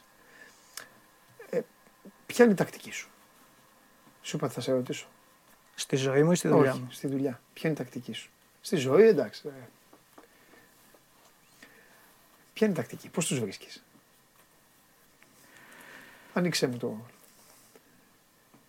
Αυτό που μπορώ να πω Ναι, εντάξει, και καλά, εννοείται. Δε, ο Είναι ένας, ότι- ένας καλός επαγγελματίας είναι- δεν λέει ποτέ όλα τα είναι, μυστικά. είναι, Οπωσδήποτε. ότι, είναι ότι υπάρχουν κάποια κουτάκια Ναι, τα οποία άλλα είναι πιο σημαντικά, Ναι. άλλα είναι δευτερεύοντα, ναι. Τα οποία πρέπει να τα καλύπτει Τα έχεις ένας αρχίσει, προπονητής. ναι. Για να δεν θα βρεις τον τέλειο προπονητή, ναι. αλλά εάν μου καλύπτει τα σημαντικά και στα δευτερεύοντα είναι ok σε κάποια και ξέρω ότι αυτά τα κάποια τα οποία μπορεί να έχουν να κάνουν με δευτερεύοντα για μένα πράγματα, ε, θα τα καλύψουμε διαφορετικά, θα τον προτείνω στον ιδιοκτήτη. Διαφορετικά δεν πρόκειται. Σε μια γενική εικόνα θα έλεγα ότι το να παίζεις ένα συγκεκριμένο στυλ ποδοσφαίρου που εκείνη τη στιγμή εγώ, εμείς ψά, εγώ ψάχνω Ναι. και με καλύπτεις είναι το 50%. Γιατί ένα άλλο 50%, ειδικά σε επίπεδο ομάδων ΑΕΚ, Ολυμπιακό, Παναθηναϊκό, ΠΑΟΚ, έχει να κάνει με διαχείριση, έχει να κάνει με ισορροπία πνευματική. Γιατί δεν μπορεί κανένας προπονητή να σταθεί αν δεν είναι καλά ο ίδιος με τον εαυτό του, ισορροπημένος και δεν έχει βασικές αρχές. Άρα, στη συνέντευξη που κάνεις με έναν προπονητή, το διαβάζεις και σαν άνθρωπο. Όταν ένας άνθρωπος σου βγάζει ανασφάλεια, σου βγάζει ότι δεν τα έχει καλά με τον εαυτό του, δεν μπορεί να διαχειριστεί έντονες και πιεστικές καταστάσεις. Όταν βλέπεις έναν άνθρωπο ο οποίος σε συγκεκριμένα πράγματα είναι κατασταλαγμένος, ξέρεις ότι όταν θα έρθει κρίση θα τη διαχειριστεί. Για μένα είναι πάρα πολύ σημαντικό κομμάτι αυτό και δευτερεύον είναι γιατί το προπονητικό αθλητικό κομμάτι αφορά και το team του, έτσι. Γιατί εκεί έχουμε να κάνουμε με άλλα πράγματα. Ποιο είναι το team του, ποιοι είναι οι συνεργάτες του, ποια είναι τα κομμάτια του παζ. Είναι μεγάλο. Αυτό λοιπόν είναι σαν γενική εικόνα. Αλλά υπάρχουν συγκεκριμένα κουτάκια τα οποία πρέπει να μπει το τικ για να προτείνω εγώ σε έναν ιδιοκτήτη και να μην εκτεθώ ένα προπονητή. Ποιος θα πάρει το πρωτάθλημα; Η κούρσα φαίνεται να είναι μεταξύ του Παναθηναϊκού και της ΑΕΚ. Δεν μπορεί να πει κανένας ποιος θα το πάρει το πρωτάθλημα γιατί υπάρχουν τέρβι μπροστά. Η επόμενη αγωνιστική μπορεί να αλλάξει τα δεδομένα. Ναι. Φαίνεται ότι το 1-2 κλει- σε μεγάλο ποσοστό κλειδώνει ανάμεσα στον Παναθηναϊκό και, στον, και στην ΑΕΚ. Ε, ο Πάοκ δεν έχει παρατήσει τίποτα γιατί τα ευρωπαϊκά εισιτήρια παίζουν πάρα πολύ σημαντικό ρόλο για την καλοκαιρινή προετοιμασία και για διάφορα πράγματα. Άρα και ειδικά ο Λουτσέσκου δεν παρατά ποτέ τίποτα. Άρα δεν είναι ρυθμιστής όπως λένε ο Πάοκ. Ο Πάοκ διεκδικεί πράγματα. Συμφωνώ, θα παίξει. ναι. Ε, νομίζω ότι είναι πολύ νωρίς. Απλά αυτό που κλειδώνει σε μεγάλο ποσοστό είναι το 1-2 ανάμεσα, το 1-2 εννοώ στη βαθμολογία ανάμεσα στον Παναθηναϊκό και στην ΑΕΚ. Θα παίξει ρόλο το Παναθηναϊκό ΑΕΚ στη λεωφόρο, αλλά μην ξεχνάμε ότι η ΑΕΚ παίζει στον Ολυμπιακό, ο Παναθηναϊκός παίζει στον Ολυμπιακό, Στον ΠΑΟΚ. όχι, στον ΠΑΟΚ, παίζει την ΠΑΟΚ έχει επόμενη τα δύο. αγωνιστική. Έχουμε ακόμα πολύ δρόμο Ναι. μπροστά μας. Ποιος θα πάρει το Champions League; Ποιος θα πάρει, Το Champions League. μεγάλη κουβέντα. Και Δεν ξέρω. δύσκολη. Δεν ξέρω. Και δύσκολη. Δεν κάνεις προβλέψεις ποτέ σε αυτό το επίπεδο. Εντάξει. Γιατί Ε, μπορεί εγώ να έλεγα η παίξουμε- Liverpool όσο παίζαμε. Τώρα τι να πω, η Liverpool. Εντάξει, δεν θα μου υπάρχει ρίξουν το μάτι στη τηλεόραση τους. Μπορείς να πεις κάτι για τη Real; Ε, ε, Της Real το μόνο που μπορώ να πω είναι ότι είναι το μεγαλύτερο κλαμπ του πλανήτη. Το λέω πάντα και ας μην είναι. Και το δεύτερο είναι ότι το περσινό Champions League που πήρε η Real είναι το, νομίζω είναι το μεγαλύτερο Champions League της ιστορίας Ισχύει. σε μάκρος κιόλας. Γιατί τελικούς έχει πάρει η Liverpool στην Κωνσταντινούπολη, έχει πάρει η Inter του Μουρίνιο με την Πήρε Bayern, πάρα η πολλά United. παιχνίδια με ανατροπές. Αλλά ε, ε, ε, διέλυσε όλη την Πάρα Αγγλία. πολλές, πάρα πολλές. Ε, ναι, ήταν, Και παιχνίδια στο, στο ναι, τέλος. Ναι. Βέβαια, εντάξει, κοιμήθηκε ο Θεός στον τελικό, τέλος πάντων. Ε, τελευταία ερώτηση. Λουτσέσκου ή Αλμέιδα; Ο Αλμέιδα, για να, ο, Αλμέιδα, ναι. ο Αλμέιδα για να γίνει Λουτσέσκου πρέπει να πάρει πρωταθλήματα. Εντάξει, με καλύπτει η απάντηση. Κατοχυρωμένος ένας προπονητής είναι Ναι. όταν παίρνει πρωτάθλημα, κύπελο και τρόπεα. Αλλά νομίζω ότι ο Αλμέιδα θα φτάσει πολύ γρήγορα το Λορασβάν Λουτσέσκου. Λες, ε; Ναι. Για να δούμε. Ευχαριστώ πολύ. Σε ευχαριστώ πάρα πολύ. Ελπίζω Ήταν- να πέρασε ήταν χαρά καλά. μου. Ήταν Ελπίζω να χαρά πέρασε μου. καλά. Ευχαριστώ για την πρόσκληση. Πέρασα πάρα πολύ καλά, πάρα πολύ ευχάριστα. Είπαμε, μιλήσαμε άφθονα, Γιάννη μου, άφθονα για ποδόσφαιρο. Προσπάθησα, όχι προσπάθησα, ήθελα να αποφύγω όλα τα υπόλοιπα σήμερα. Εντάξει, αύριο θα επιστρέψουν τα υπόλοιπα. Λοιπόν, αυτός είναι ο Γιάννης Παπαδημητρίου, πρώην αθλητικός διευθυντής της ΣΑΚ και ένας άνθρωπος ο οποίος, όπως καταλάβατε πάρα πολύ καλά, έχει φάει τα πόδια του στα γήπεδα και τρώγοντας τα πόδια του στα γήπεδα, ξέρει πάρα πολύ καλά πλέον να κάνει και τη δουλειά του. Σας ευχαριστώ πάρα πολύ ε, για την α, παρέα που κάναμε αύριο στις 12 εδώ με όλα τα παλικάρια για τις ομάδες σας για να φαγωθείτε και μεγάλη εβδομάδα που είναι να φαγωθείτε και, και επίσημα. Φιλιά πολλά, γεια σας.